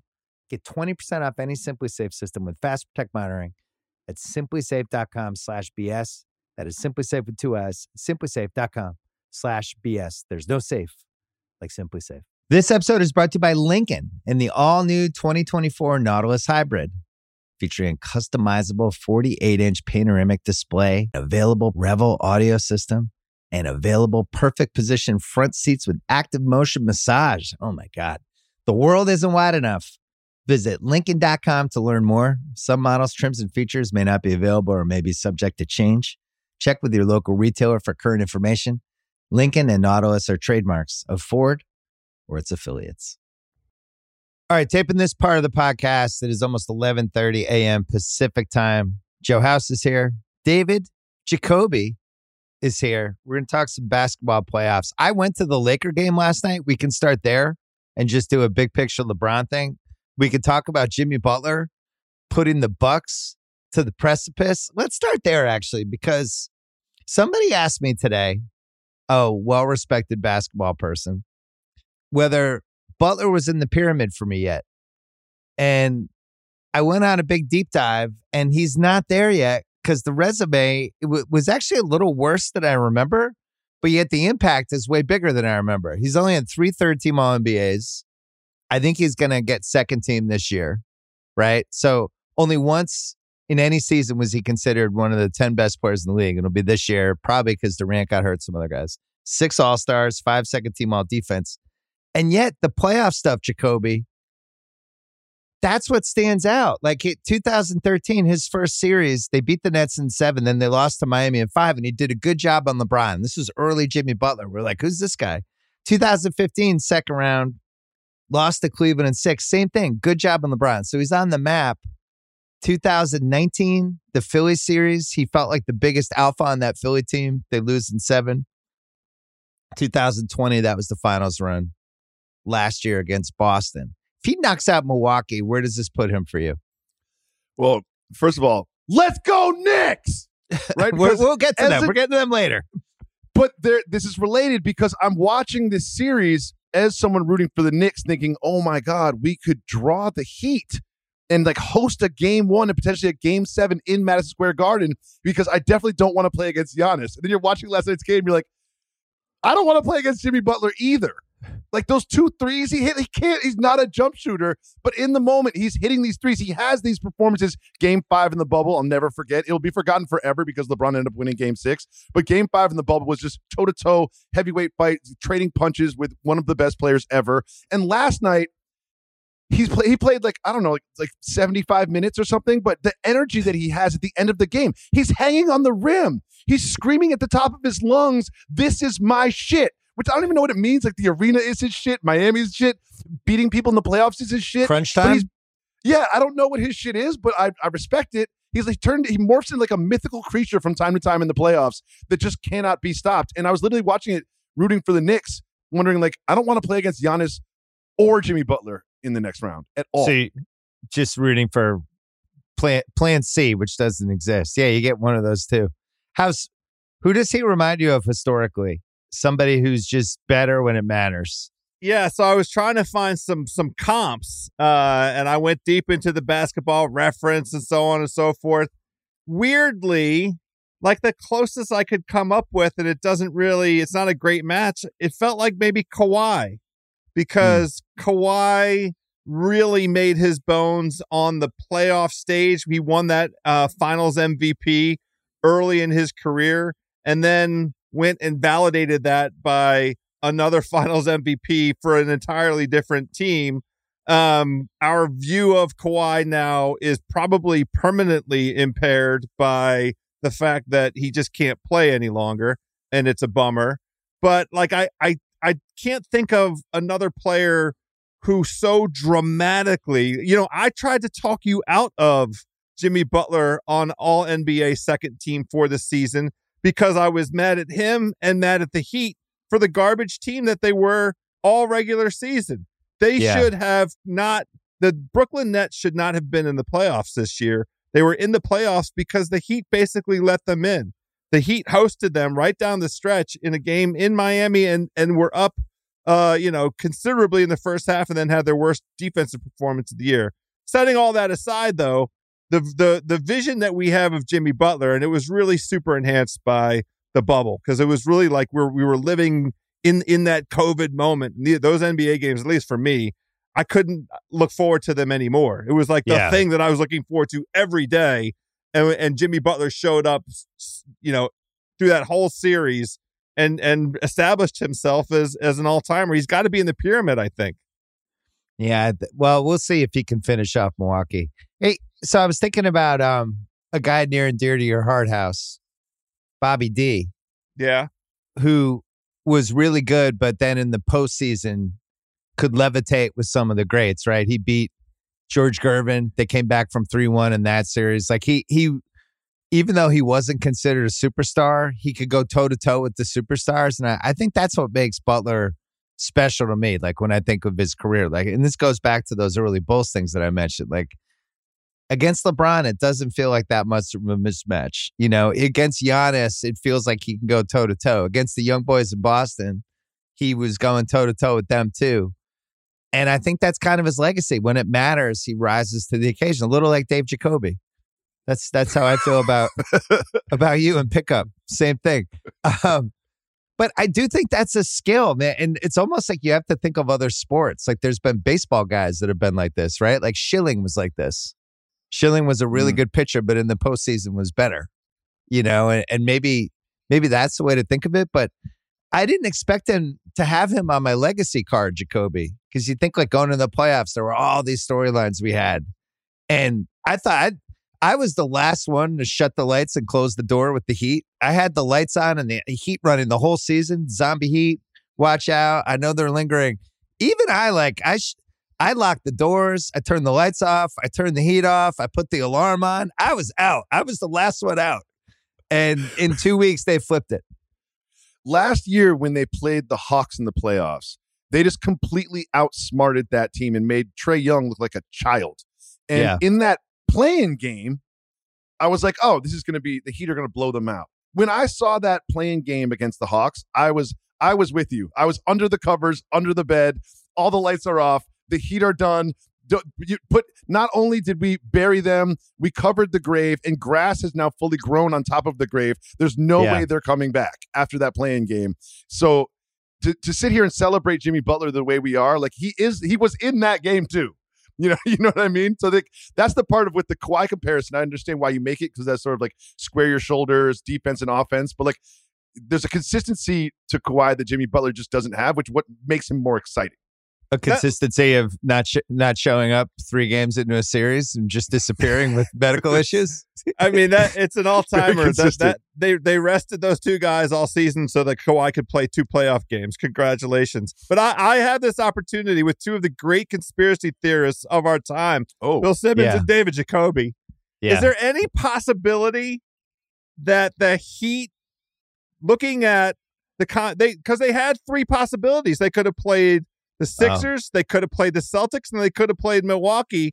Down the stretch, like they were in control of the de- their destiny and where they landed. In that, is there any possibility they said, you know what, we want the Bucks. The Bucks are bitches. We we can go take the Bucks lunch money. Let, let the Bucks out of all those teams. Is that a possibility? I will say this watching that game yesterday, and I went to the Laker game yesterday, so I literally didn't watch the Heat game till this morning, which was actually more fun because I, well, I I was expecting something in my head, and it was the opposite. The Bucks were just up by ten the whole game, they're better. and then and then in a in a flip. It, it switched and coach bud i don't know what he was doing there was like a 12-0 run 13-0 run he was just standing there enjoying it with the rest of us but I did wonder watching it is the Herro losing Herro actually not that bad for them because all it did was it just put the ball in Butler's hands and Bam's hands the whole time. And then everybody else kind of knew who they were, you know. Whereas Herro, you got to get him involved. He might get hot. He takes over a half a quarter. I know he's better than everyone else in that team, but the team they had around it, and the fact that Duncan Robinson, Zombie Duncan, got revived right? He had he has like Max Strus's right arm he's using now. He like grab something, but um, the team kind of made sense watching it. It was the first time I've watched them all year where I'm like, all right, this is who they are. Ball flows through Butler and Bam, and everybody else a role player. Kyle Lowry's just diving under people and stuff. If I'm the Bucks and I watched that last, especially the fourth quarter carefully, like I liked all the shots they got. Like Giannis missed like a little eight foot jump hook. He missed his little lefty running layup that he always makes. Middleton missed a couple wide open shots that I thought were good. Jrue made one, missed one, but for the most part, I like the shots I got. So if I'm them, Jacobs, I'm thinking like, all right, fluke game. Butler's like a 33% three point shooter. He made some threes. We missed some shots we usually make. We were up. We relaxed. We still have this series. And yet I think the Heat are going to be really hard to beat three times in a row. There's too much variance with them. If you look at all the three one series, the the Knicks and the Heat are the only sort of like live ones as we tape this right now. And I would say Yeah. that the the Heat, I would say, are, are are on the pun intended the hottest seat when it comes to teams that are up right now in this moment three one, because the, the Bucks were just better in that game.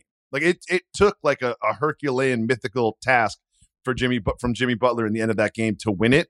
And like the Giannis turned into the Steve Nash. He's like throwing no look passes and stuff. Like I don't know what that was. Right. Yeah, it was like where did this? Where did Giannis start throwing no look passes? He's just like spraying the ball all over to open shooters and and and Lopez underneath the the bucket. Like this, you can see a world in which they get blown out in Game Five, like they got blown out in Game Two.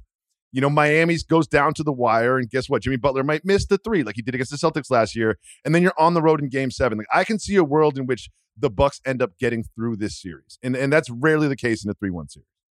So I, I agree with Jacoby's assessment there, but I think the Bucks are in trouble, and and it's for a couple different reasons. In the first place, the Bucks' vulnerability over the course of the season was defending the three. The Heat were one of the three worst teams in the entire NBA is shooting the three. Now, magically, over these four games, they all of a sudden can shoot. They're leading the entire playoffs in offense. They were the 25th team in offense entering the playoffs. They're first right now, number one in offense. And part of it, I'm not knocking. This is not uh, uh, for the purposes of slandering Jrue Holiday, but he is this the the tip of the spear. He's defended Jimmy Butler as the primary defender on 173 possessions thus far.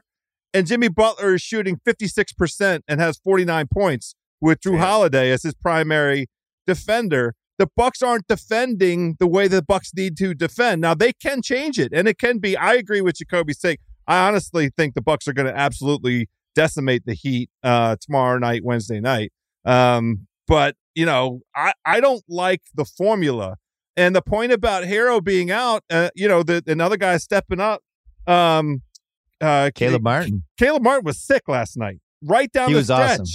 And Miami Yeah. scored 30 points with six minutes left in the game. From six minutes to the end, 30 points in the second half of the fourth quarter. I mean, that's That- that's it's- that's It's a chip on the shoulder team. The Bucks are plus one ten on FanDuel to win the series, which I thought was interesting. I, I'm glad you brought up the holiday thing because to me, some of the issues with the Bucks, and again, I like the shots they're getting offensively, but there's strategy stuff with them that I just don't understand. Like you mentioned, Jrue Holiday's been guarding Butler the whole time. Why? You have Giannis. Put well. They they that- only had Giannis, was back yesterday. Yeah. Well, they had him for game one too. Put Giannis on Butler. Like take out Butler or at least make make make him have to work with Giannis. The the thing that shocked me yesterday, especially in the second half, was how easily he was going by Middleton. Because I Mhm. think Middleton a couple years ago, I wouldn't say he was like an all defense defender, but he was a good above average defender. And now he can't stay in front of anybody. You go on down the line, every single one of those swings is washed up like the three of us. Like we can't that like Jae Crowder, Ingles, like none of those guys can stay in front of him. So it kind of feels like it has to be Giannis. And in general, like I don't know, man. Butler, he just seemed like he he was having a free reign yesterday. Even like there were plays when he would drive and, and kick out to somebody who was wide open. Jacobs, I was looking back at the Butler kind of the arc of him. Oh, Like the, it- he it's was not three- an arc. It's a roller coaster. It's a roller coaster. A roller It coaster. an Let's arc. call it a is roller coaster. My bad. Yeah, yeah. Um, There's loops, 2007 twists. well, three trades. 2017 traded with Justin Patton to Minnesota for Kris Dunn, Zach LaVine, and Lauri Markkanen. What an action-packed trade that was. LaVine and Markkanen. yeah, it, you look back on paper, like Kris Dunn was kind of, I think, the prize of that trade because he'd been the fifth pick, and then it was like LaVine's the prize. Now it's like, whoa, Markkanen was in that. Um, 2018 when Minnesota had to dump him, all of a sudden that became he got traded with Justin Patton again in the Sixers for Jerryd Bayless, Robert Covington, Dario Saric, and a second round pick. Wow. And he was an expired contract that year. But then here's the one that I, I I think I forgot how mad this made me. So he decides he wants to sign with Miami. Miami doesn't have mm-hmm. the cap space for him. Miami's like, well, we need help from Philly and maybe some other teams. So they end up, they make a four team trade. Miami sends their t- 2023 lottery protected first rounder the Clippers. They send Hassan Whiteside, who, if you remember, had a horrible contract to Portland. Portland's like, we'll take him. Portland trades Mo Harkless to the Clippers. Clippers like, great, we got Mo Harkless and a first round pick. And then Portland trades Meyers Leonard to Miami, and Miami trades Josh Richardson to Philly. And that created the cap space for Jimmy Butler. That's fucking insane. That they Miami gets Jimmy Butler, everyone else gets Josh Richardson, Hassan Whiteside, Mo Harkless, and Meyers Leonard. I That's the remember how trade? highly how highly I thought of Josh Richardson in that moment. I was like, he's going to be a real difference maker in Philadelphia. I remember saying that Like, in that pod. I was like, time. oh, good Yeah, trade for Philly. time, you're Shot like, you're like, oh, Richardson, cheaper deal. Three and D. It's going to be great. Yeah, yeah. Hassan Whiteside was acting very strange around that trade too. If you remember some of his behaviors. the, the the truly amazing thing about that trade go to any person in your life that's from philly and and ask them about that Yeah, they, go nuts. even even in the moment even in the moment they understood that brett brown and the philly organization was siding with ben simmons they they, they it seemed like ben simmons and jimmy butler couldn't coexist and so the trajectory of ben simmons won out over jimmy butler and every philly fan was like these sons of bitches they all understood that Jimmy Butler's got that dog in him. And Right. they watched it in the playoffs, and he was the primary reason, and he made Joel so much better. And that even to this minute, any Philly fan in your life, ask him about Jimmy Buckets on Philly and leaving leaving Philly for Miami and, and that wager that Philly made on Ben Simmons. Well, I and I misspoke earlier. I, I meant uh, I said they lost to Miami. I meant Toronto before, but in that seven game series against Kawhi, I forgot that Embiid kind of sucked in the series. He shot 37% in a seven game series against Toronto. He put up 17 and 9. Uh, ben Simmons, he averaged 12 and 7. Congratulations. And Tobias was 14 and 9. Butler was 22, 7 and 6 and was playing big minutes. He played shit almost 39 minutes a game in that series. But Embiid was a little further away, I think, now when we think about that whole series, and he was sad when Kawhi made it, but he he wasn't even close to the guy he is now. Um, but I also think with Butler, you know, he had just tanked it in Chicago, he had tanked it in Minnesota, where he was a real problem. And I think the feeling was that he was never going to turn into this, which is why it just historically it's so hard to find normal comps to this. Where somebody who kind of peaks as a player in their late late twenties, early thirties becomes their prime. Like Isiah Thomas, I was looking at Isiah Thomas's stats the other day. The the Detroit Isiah Thomas, the the Hall of Famer.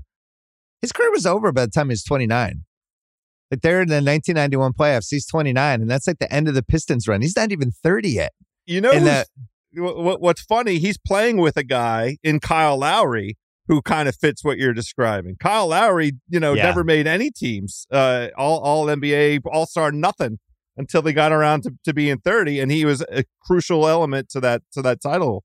Uh, you know, with Kawhi. Well, I, Jacobs, I don't know what to make of ages anymore because I went to uh and we'll we'll come back at the end to this to this uh Milwaukee Miami series. I went to um the LeBron game last night. Actually, let's take a break because I'm gonna talk about that. This episode is brought to you by BetterHelp. I understand that some things you just want to keep private. Maybe it's something you don't want anyone to know, or maybe you think it's something minor, so why bother? But if you keep everything bottled up, if you let those emotions sit there and fester, it could be really, really bad from you. Sometimes it depends on what kind of family you're from. Like my dad's family is one of those. They bottle everything up, bottle everything up, and then they all just get mad at each other. Listen, talking things through is more helpful than you think. If you want a safe space for that conversation, I recommend some therapy.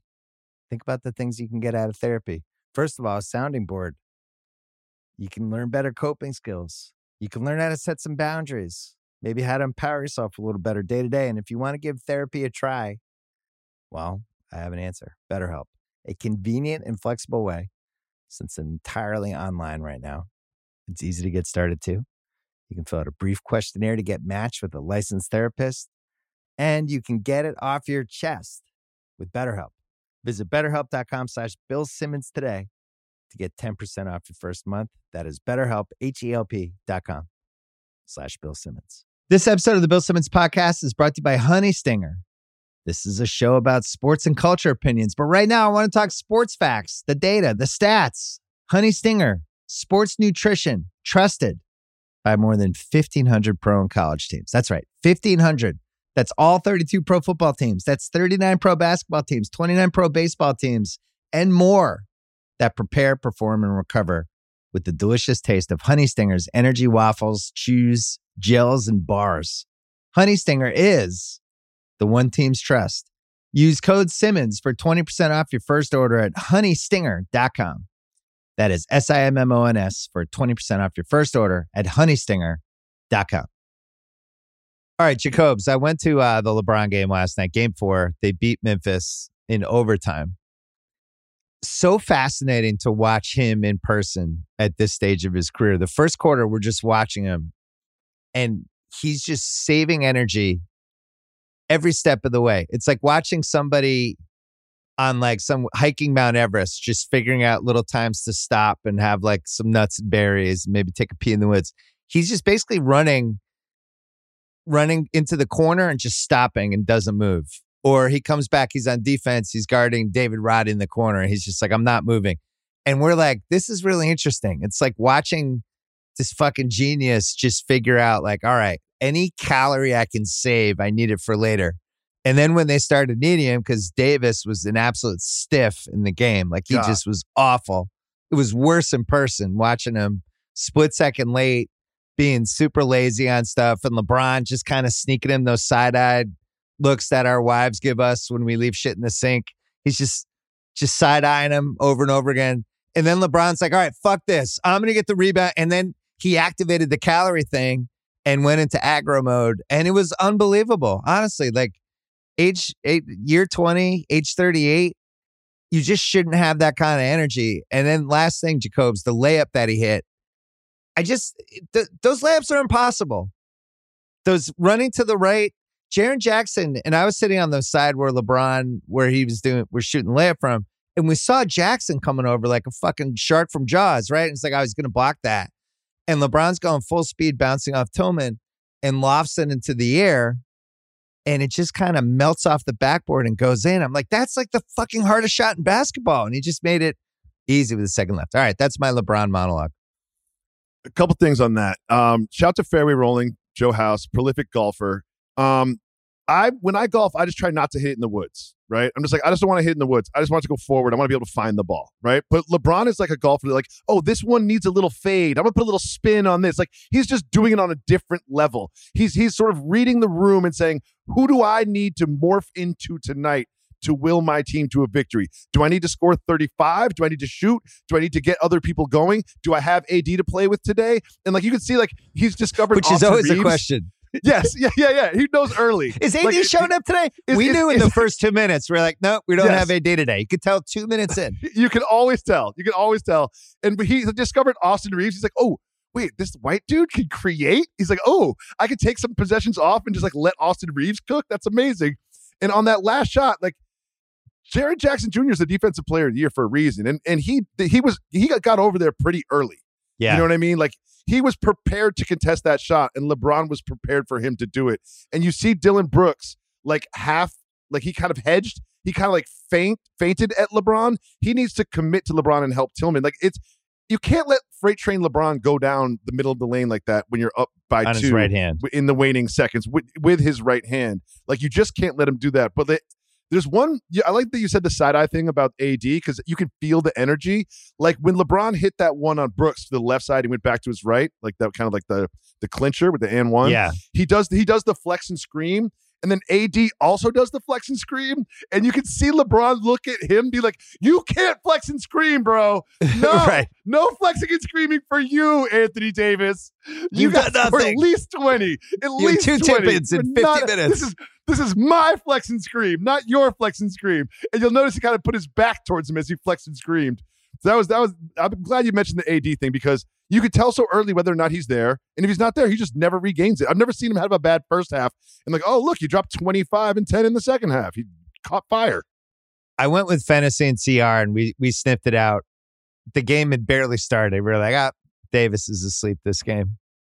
That I had a I won't say who, but I had a friend who sat next to the Laker bench for a game this season and was like, Does LeBron like Davis? Was this question leaving the game. And I, I think they do have like a there's a little big brother, little brother thing, but it's not like it's when the big brother is like five years older than the little brother and just is constantly annoyed and frustrated, and the little brother is just trying to win his approval the whole time.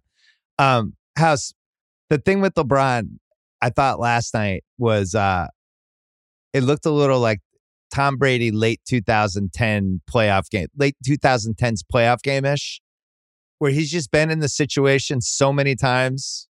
He knows exactly when to exert himself, when to pull back, how to conserve his energy, when to peak.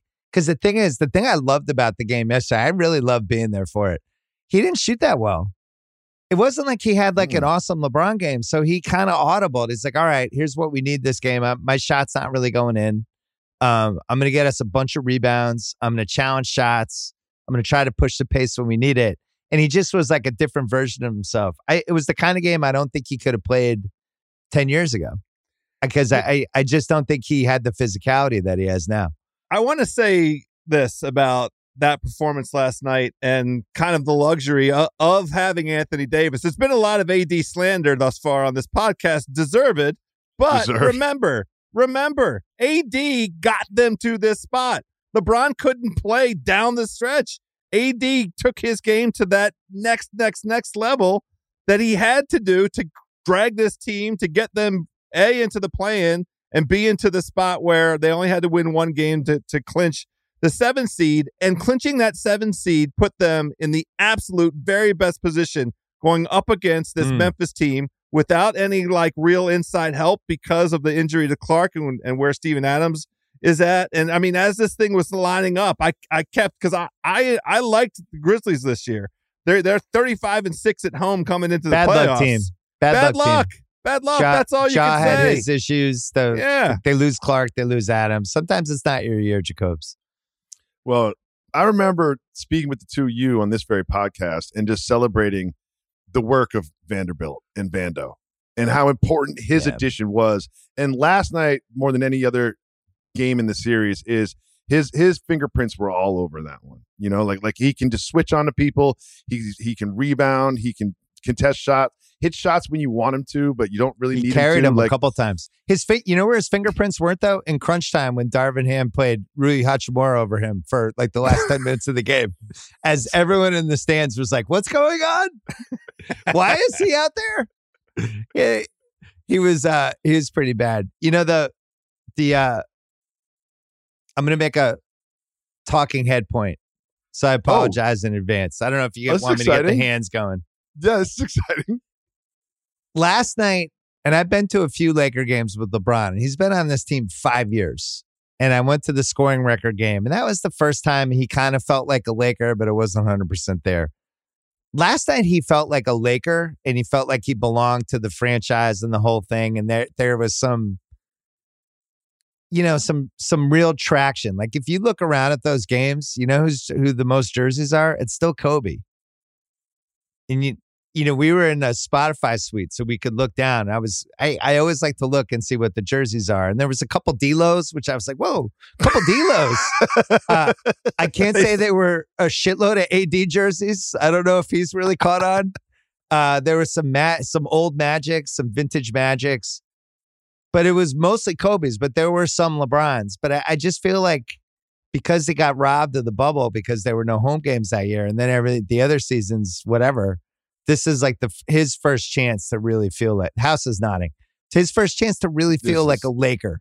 This You is a what I mean? great talking head point. A great talking head point from you, Bill, because it's based on nothing. It just completely pulled out of thin air. It's That's based on why me it's just so being good. at the game I can- and, and how do kind I of looking yeah, around. how do I disagree with you? I, I can't even counter it because it's based on absolutely nothing at all but a feel you had by being in the arena, and that is Yeah. why I, just, I want to applaud this as a great debate take There's no way to from Bill counter it. Simmons. Thank you. I can't. Well, I have did- nothing. to be fair, it is the first like real playoff games with the real team. You know, it's really their their championship, you know, parade celebration, right? Because Yeah. they they didn't, you know, get to the playoffs uh last year. So th- th- this is it. This is this is them celebrating with a team that's competitive in front of the the home court. So I, I'm not that surprised to hear that. Yeah, we could be heading toward maybe he, maybe it's a Laker hat in the Hall of Fame for him. Who knows? Or Laker jersey. What do they wear? Jerseys? I, I don't have even know. I have a question for you, Bill. Yeah. What's going on with Ja Morant and his injury?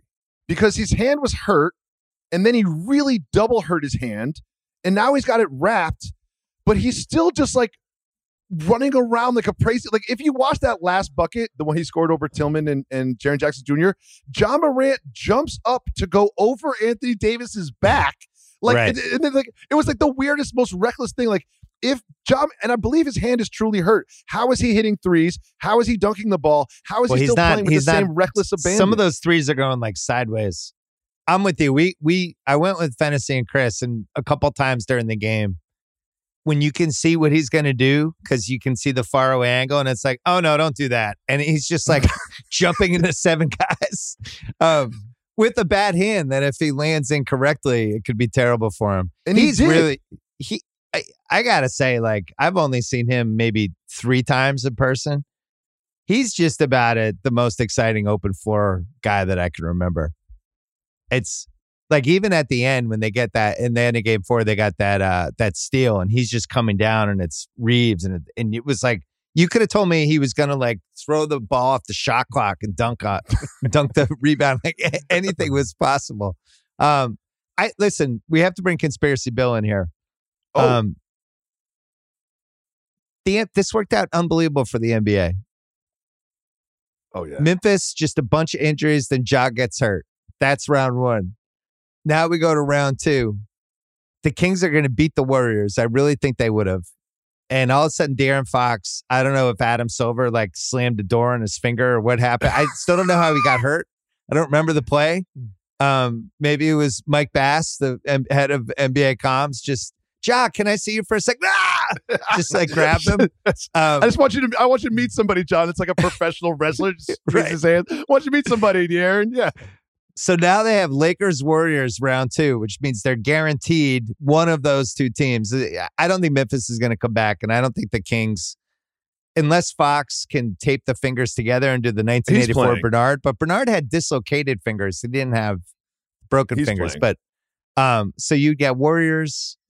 And you get Lakers, Steph and the winner LeBron. plays either Denver or Phoenix, and you can't lose either way. Like I don't. I honestly don't even know what story is more compelling, like the end of the Warriors run or LeBron trying to get a fifth. I guess it would be LeBron because the history. Even the King versus the Kings is nice. You know what I mean? Even that, which I doubt will happen as well. The King versus the Kings has a nice. well, then you get the O2. They the league doesn't want Yeah. that. They don't want the O2 yeah, videos yeah, out they don't want to see. They don't want to see those videos. But I'm, I'm telling you, Steph against LeBron, LeBron against Draymond, like just the the whole thing is just oh I think that's the biggest possible series we could have since the 2010 Lakers Celtics. Because even when the when the Warriors went against the Cavs that during those four years in a row, I, you know, it never felt like the teams were even except for 2016. But in 2016, we didn't have the history of the Warriors yet. Now we do. And Curry and LeBron are the most famous players of this century.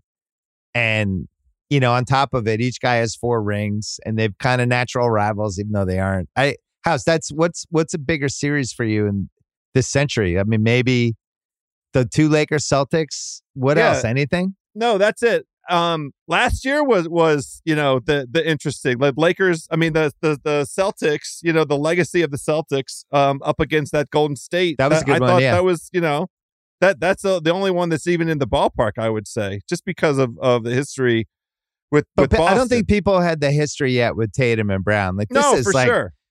I mean, the Curry LeBron thing goes even deeper than the teams because I think. I, I do think people are either Curry guys or LeBron guys in some way. I mean, I've been oh, Curry's like my favorite non-Celtic. I, I, I'm, I can't. I've talked about that in the pod before. I'm always going to kind of veer toward Curry, but as House knows, I'm going to actually veer toward who the better bet is for the series and root for that team. Um, Jacobs, Curry versus LeBron, round two, which seems conceivable now, amazingly. Um, where do where do you sit? Who are you going to root for? What what storyline fascinates you most? Like, give us your take. I I cannot root against LeBron James. I I just can't. My I so you know I'm a die easy fan. Like I Yeah. you know I grew up a Celtics fan. I don't even care anymore about the Celtics at all. Right? Like I just I switch allegiances easily. And I know this is like you're not supposed to do this. It's I just follow my heart, and my heart is always rooting for LeBron James at all times, and I will root for him. When you mentioned, I would say like the best series are probably those Cavs Warriors series. You know, back to back to back to back.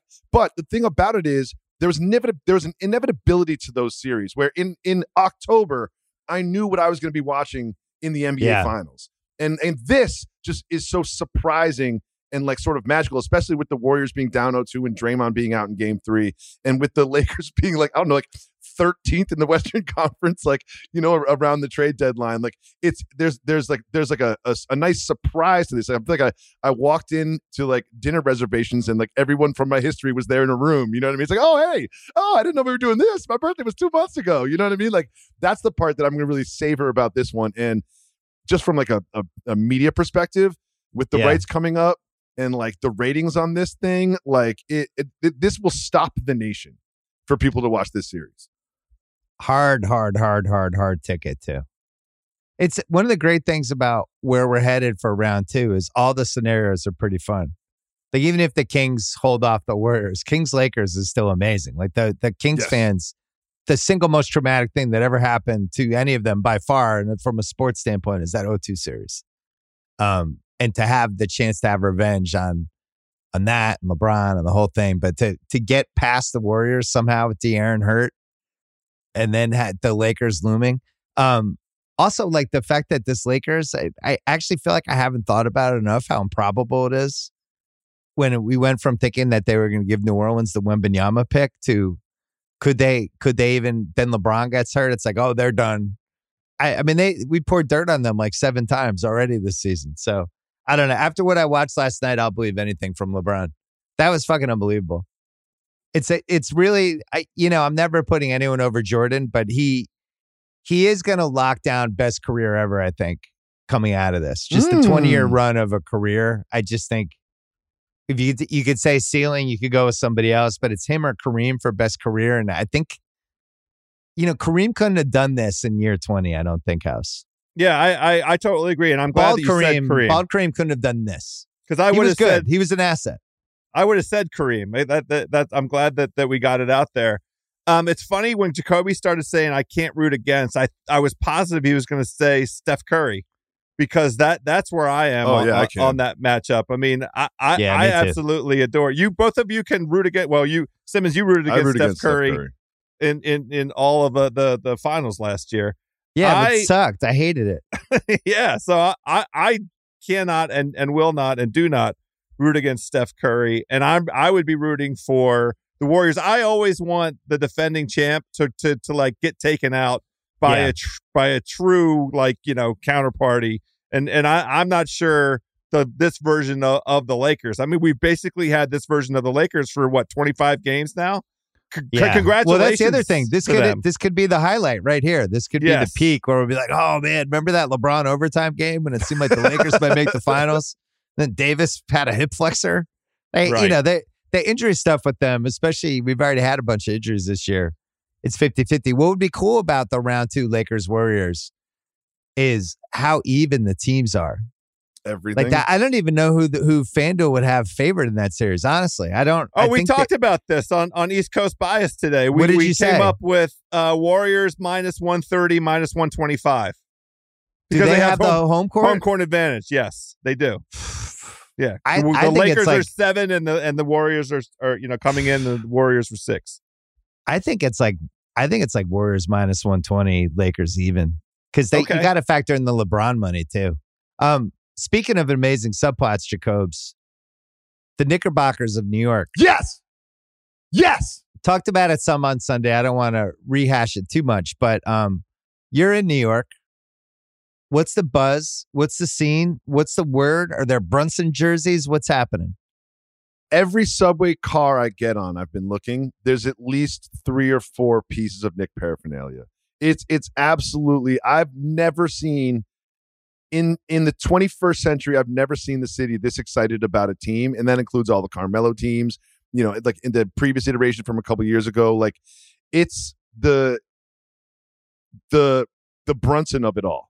Like Julius Randle has been pretty bad. You know, like he's he's been pretty bad. Quickley has not really shown up at all, and it's it's just Brunson and tough defense and Mitchell Robinson and my guy Isaiah Hartenstein. Like, there's a real belief, and I think going into the weekend that Friday night game, I think most Knicks fans were a little nervous and scared. Like this weekend could go bad. Like we saw it happen against the Hawks, and the fact that it went the way it did for Friday and Sunday is is, is rejuvenated the belief in this team in the city because when they're down by 10, I'm like, oh shit, the Knicks are down by 10. But when they're up by 10, I'm like, oh shit, the Knicks are up by 10. Like you just never feel good about them. And to get through a weekend with this team, with Randle sitting the fourth and I Quickley like not even scoring, is just kind of just feels like pun intended house money house. Yeah, I love it. Well, I mean the the Randle thing, I'll I'll, I'll go ahead and be an apologist. He he is still hurt. Like I, I don't think he's moving fantastic. I'll give him a little bit of a, a bailout. And kudos to Thibs. well, plus you he's know- such a great playoff history, so you gotta. oh no, he's, he Yeah, doesn't at all. great attitude too. Great team, Yeah, team player. great. I'm giving He's got a resting bitch face. It's not his fault. The body language doctor needs to do a full, Yeah. a full diagnosis of The Julius Randle. and get makeover back of to his us, body language. Yeah, Sorry, yeah, House, yeah. we interrupted you. No, all I was gonna say is you got to give Thibs credit for that. Thibs understands that better than anybody, and and the success of the team. He, he's managed to minimize the the bitchiness, right? The pettiness, Yeah. and let Brunson be the alpha, and let Randle see Brunson be the alpha, and go along with the idea that Brunson's the alpha because Brunson's the effing alpha.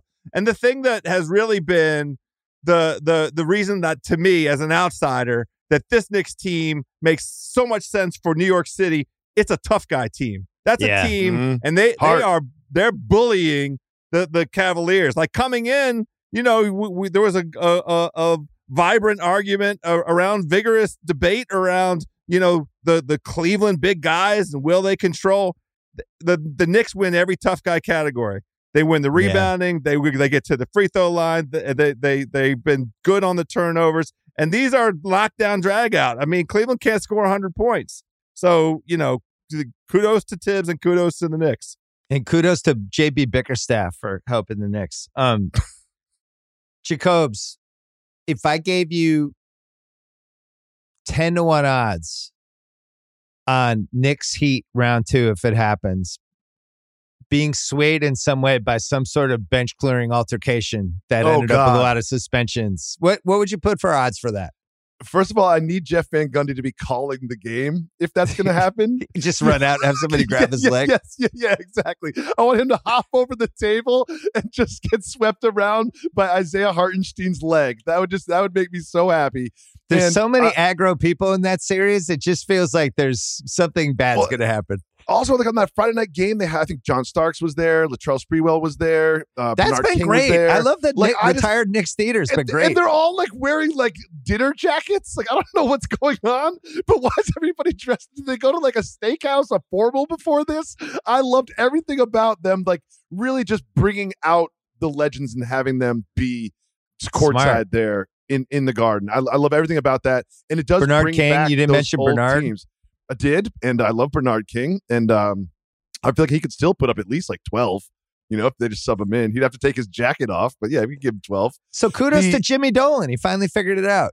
Embrace the Uh, history. I, can't. I, I refuse to give Jimmy Dolan anything. I did no kudos. Kudos, man. Kyle, Hey, look, edit it that took out. 20 years. Cerruti, edit it. that out. Edit that out, Cerruti. Kyle, edit that out. We cannot have that. You cannot. You don't want that audio living on the internet, Bill. Come on. People on, can change. please. he would let Spike Lee take his elevator. Come on. Ah, you know, you make some mistakes over a two decade stretch. You learn some things. I, I refuse to go full like preview on Knicks Heat because I. I, I could see I could see it as Bucks Cavs, man. Like Donovan Mitchell's gonna score like 75 points in the game five. The, the- I don't- I want to. I, I think Cavs you, are Bill. out. Cavs I want to hear you, Bill, talk about the Mitchell psychology of it all. Like we we know the history. We don't need to give you that. But uh, like going into this series, it was kind of like uh, like a like um it's gonna be like a you know it, it's a subplot. It's a it's what's how's Mitchell gonna react to sort of a former suitor in Yeah. in a seven game series. Well, he had the ball too much in game one, and it kind of paralyzed the rest of the team, it seemed like. So then they got Garland more involved in game two. And now it's like, it feels like they kind of don't know what to do because they're not getting anything from Mobley and Allen. I think their only chance, actually, ironically, is for Mitchell to just go like crazy usage rate. He just, it's me versus the Knicks, basically. And everybody else is a supporting cast guy. And I don't think that's going to work. Bill, Bill, But- can we talk about Mobley a little bit? Because I know you love him so much. Um, It I hurts, have man. I'm in a lot of stock. I have some Mobley stock. I'm not some- you can- selling. You can, I'm not it. selling. I did I'm, call no, my I'm broker and we talked mine. about I'm it. sending you mine for free. I think you have to buy it for a penny, just for but like Come on, don't do that. Offensively, I mean, I guess he's 21 years old. Fine, but offensively, like he's just had no impact, none. It's been Uh, tough. Well, why why would he? These are kids. This is the issue with Cleveland. This is why when we, the odds came out at the beginning of this series and it was like two to one in favor of Cleveland, it's like this is crazy. What has this team done? Who is this team? And it was the Donovan Mitchell. You know, we we BS. You came on the East Coast bias. We had this this lively fight over this. And, even the argument about who's going to be the best player in the series is it going to be Jalen Brunson or Donovan Mitchell? But part of my argument was I didn't think they were going to have Randle for the first couple games, and I was like, they can't beat them without Randle. Ironically, they had Randle, and they he sucked, and and they and the Knicks are still beating them. So But I don't know what to think about that. The real culprit is the wing situation, and and they they it all Mm. comes down to Caris LeVert. no, the co- Fair- the coach has been awful. That's true. LeVert, I- The Knicks LeVert, went Osman, smaller, and and- Yeah, the, Yeah, when the that's the Knicks go small and they have the two bigs out there, but the two neither of the two bigs have a post up game. What the fuck is the point of having two bigs? It's not like Jarrett Allen's like, ah, I'm gonna cook so and so. Um, I quick Brunson point. We are we're all retired pickup basketball players. I think part of the magic with Brunson is he's that guy you fucking hated when he was on the other team. That herky jerky, like, oh, I'm not covering this guy. Yeah, He- no, he- you got him. No, I'm not. I fucking covered him No. last game. I'm not doing it again. Yeah, yeah. Jesus, I was gonna do that herky jerky thing. You Hey, just pick you gotta someone fucking else. help. And, I, I, got him. help if he's I gonna got do him. this. I got him. I got him. That's you. You pick someone else very early as we're checking up the ball. Be like, I'm covering him, not Jalen Brunson. It's somehow like more embarrassing than just having somebody just zip by you, like Ja Morant. Oh, Ja Morant went by Yeah. me. He's a higher athletic species than me. Brunson's like, eh, he's not a better athlete than me. Like, wh- how is Nope. he just torching me? What's go- oh, I'm, I know what move he's gonna do. He did it again. Um, I'm, I'm, I'm watching with my nine year old, and I'm like, see that little dude? He's the best player on the court, and he's like, no. I'm like, just watch. It's like Right. it's like it's, it's like explaining it to an alien. It's like, see those all those big guys, those big strong guys. No, no, no. That little dude right there with the braids is going to cook everyone. Just wait. he won't fully believe it until he sees it on TikTok. Your son or Roblox. I have Ben Simmons. I my son. I came home yesterday. I'm like, "Did you watch the Laker game?" And he's like, "I saw the ending on TikTok." I'm like, "What? This generation's done." Um, Wednesday is one of the better NBA playoff days I can remember. Knicks, Cavs, Lakers, Grizzlies, Heat, Bucks, Warriors, Kings. That is just an absolute assault. And then they have you know, the game's a little bit staggered. So it starts with Knicks, Cavs, Lakers, Grizz starts a half hour later, and and you might be. It's just going to be out of control. Plus the hockey playoffs going. One of the great days. This is a don't get divorced week. There's no question. You could you could feel it in the air. Uh, we didn't talk about the De'Aaron Fox injury, which happened after. I mean, we mentioned it, but um, I still feel like he's going to play and do okay. He's playing.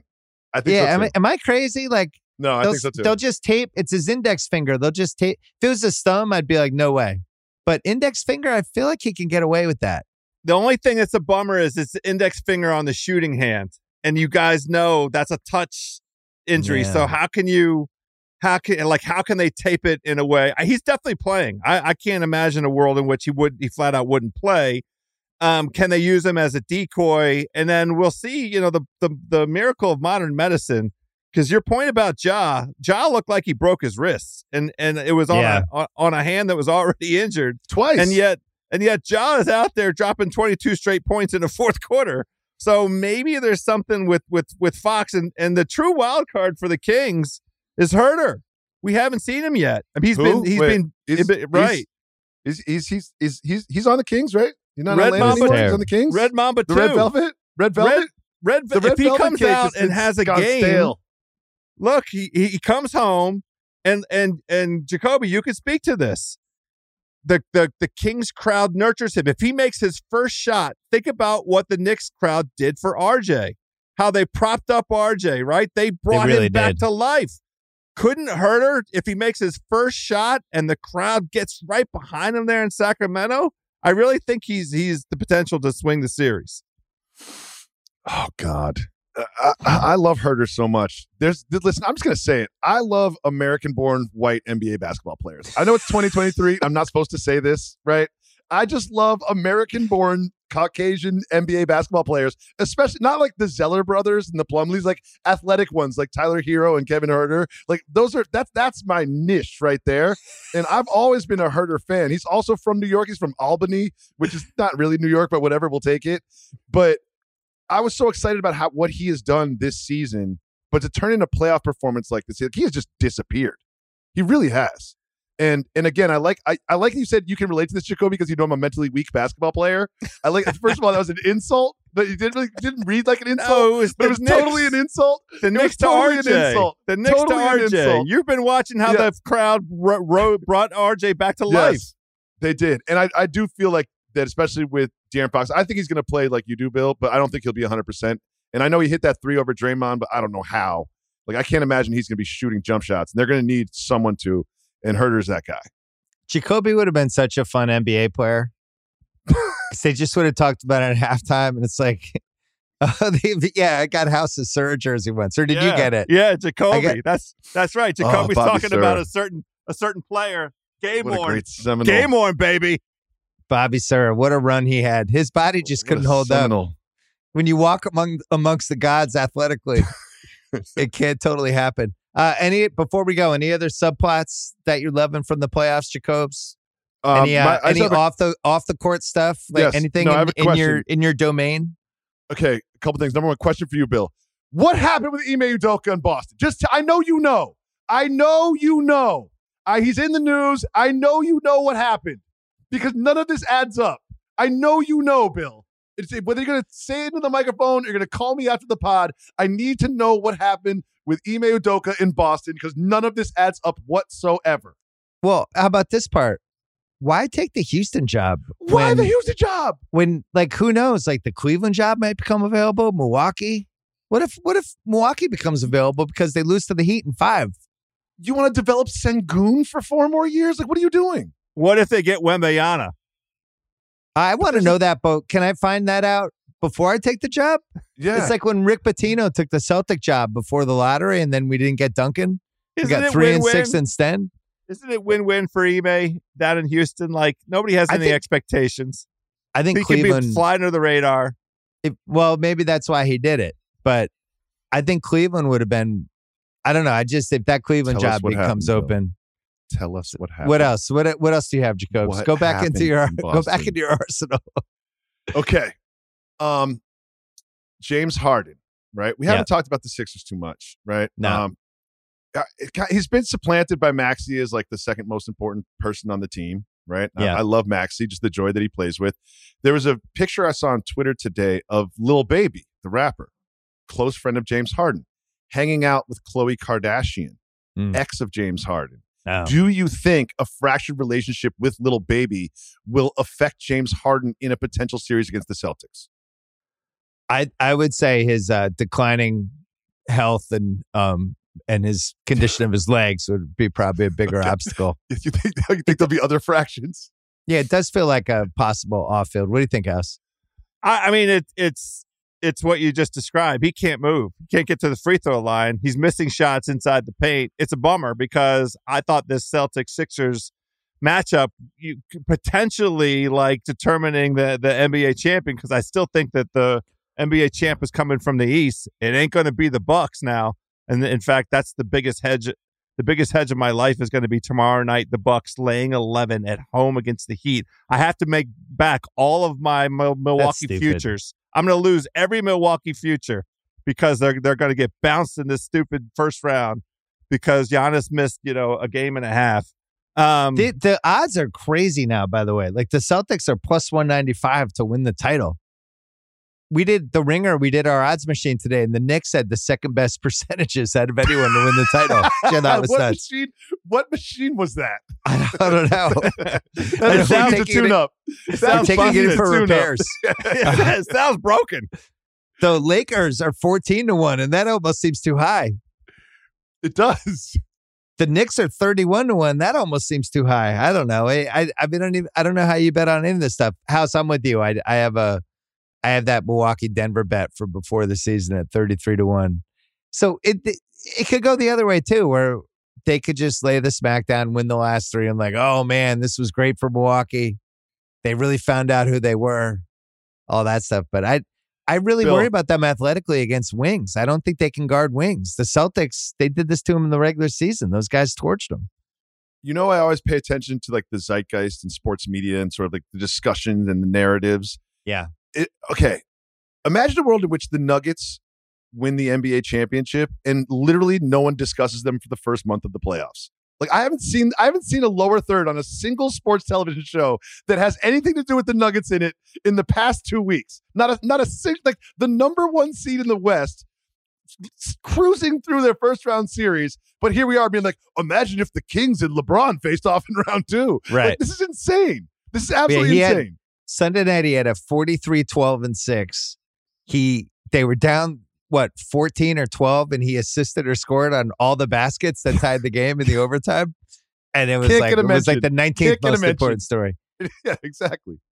yeah i did you did you Russillo and i did this thing about um pvsd post voting stress disorder, Disorder. of things we regret like votes we regret and things like that and uh you know mobley for defensive player of the year I, I did my process. That's where I landed. But then after watching Draymond on Sunday guard everyone on the Kings, uh, that was the other guy At I was going to pick. I was yeah. like, oh my God, why didn't I pick Draymond? Um, did, did what? It, do you have any PVSD with any of the outcomes so far? Because Jokic would be the other one for me. where I was like, man, this guy's the most impactful day to day guy in the league, and I got thrown off because they kind of eased they eased up, and then Embiid had some good games, and now you're shaking your head, Jacobs. No, Embiid did not have some good games. Embiid was absolutely dominant. And the way that they just like decided they're just going to like run their offense through him at the nail, like every single possession, and the Yeah. record that they had. Okay. I and and another thing is like I'm not the person who's like, oh well, since since Jokic won it last year, we have to isolate that and only consider this season. I'm a narrative guy. Embiid hasn't won. Let's let's watch him win. I think I you know I think he should have. I think it, one storyline that we haven't discussed yet is since when did like punching and kicking people in the nuts become such a big part of NBA basketball?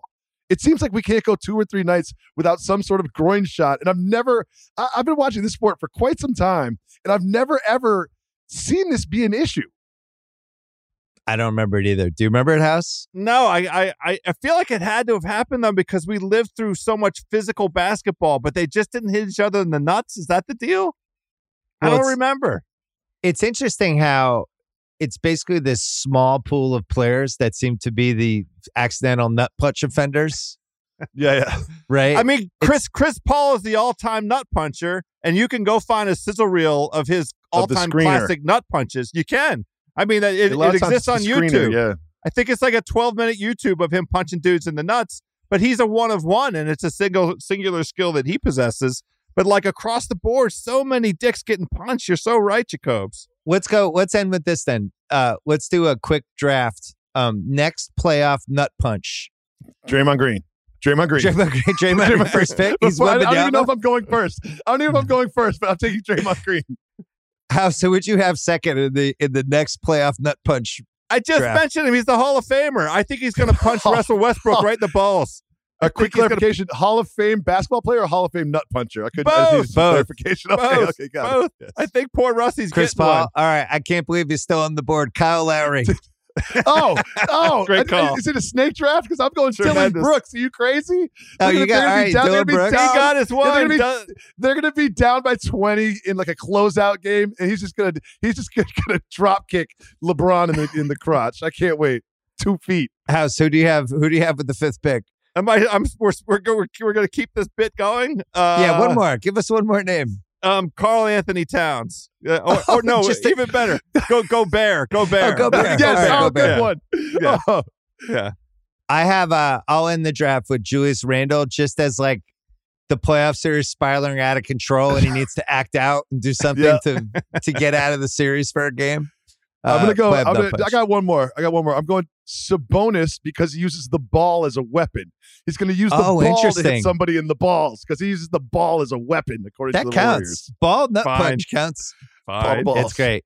And Patrick Beverley, it's impossible for him to be in the playoffs, right? Because he's not on a team. I don't- what if what if he was like a sideline reporter for a spectator, game? as a Could he still hit spectator, as a spectator, yeah, he could definitely, he could definitely hit somebody in the balls as a spectator. All right. Um, Jacoby, great to see you. House, great to see you. Listen to Jacoby on Food News on the Ringer. Listen to House on Ringer Gambling Show and Fairway Rolling. Am I invited on Ringer Gambling Show Friday? You are. We were we're dying for it because everything will be very ripe by then between the Wednesday and Thursday games. I feel like JJ's flying a little too close to the sun with the success of all the New York teams right now and all the topics. I'm worried about him just going on. But it's like when Roman on Succession, when too many good things happen and he He he snaps and has to send his dad a dick pic No, accidentally. JJ was adamant that we not talk about the next series. He said we, we still have unfinished business. We have to finish off this Cleveland team. He's adamant about it. So All right, he's got that's his head in the right That's place. a veteran. That's a he's his- veteran right there. There you go. All right, great to see you guys. All right, that's it for the podcast. Thanks to Danny Kelly, Ben Solak, Joe House, David Jacoby. Thanks to Kyle Crichton and Steve Ceruti for producing. Don't forget, new rewatchables went up on Monday night. Don't forget to check out the NFL Draft Guide on theringer.com. And I will see you on this feed after round one of the draft on Thursday.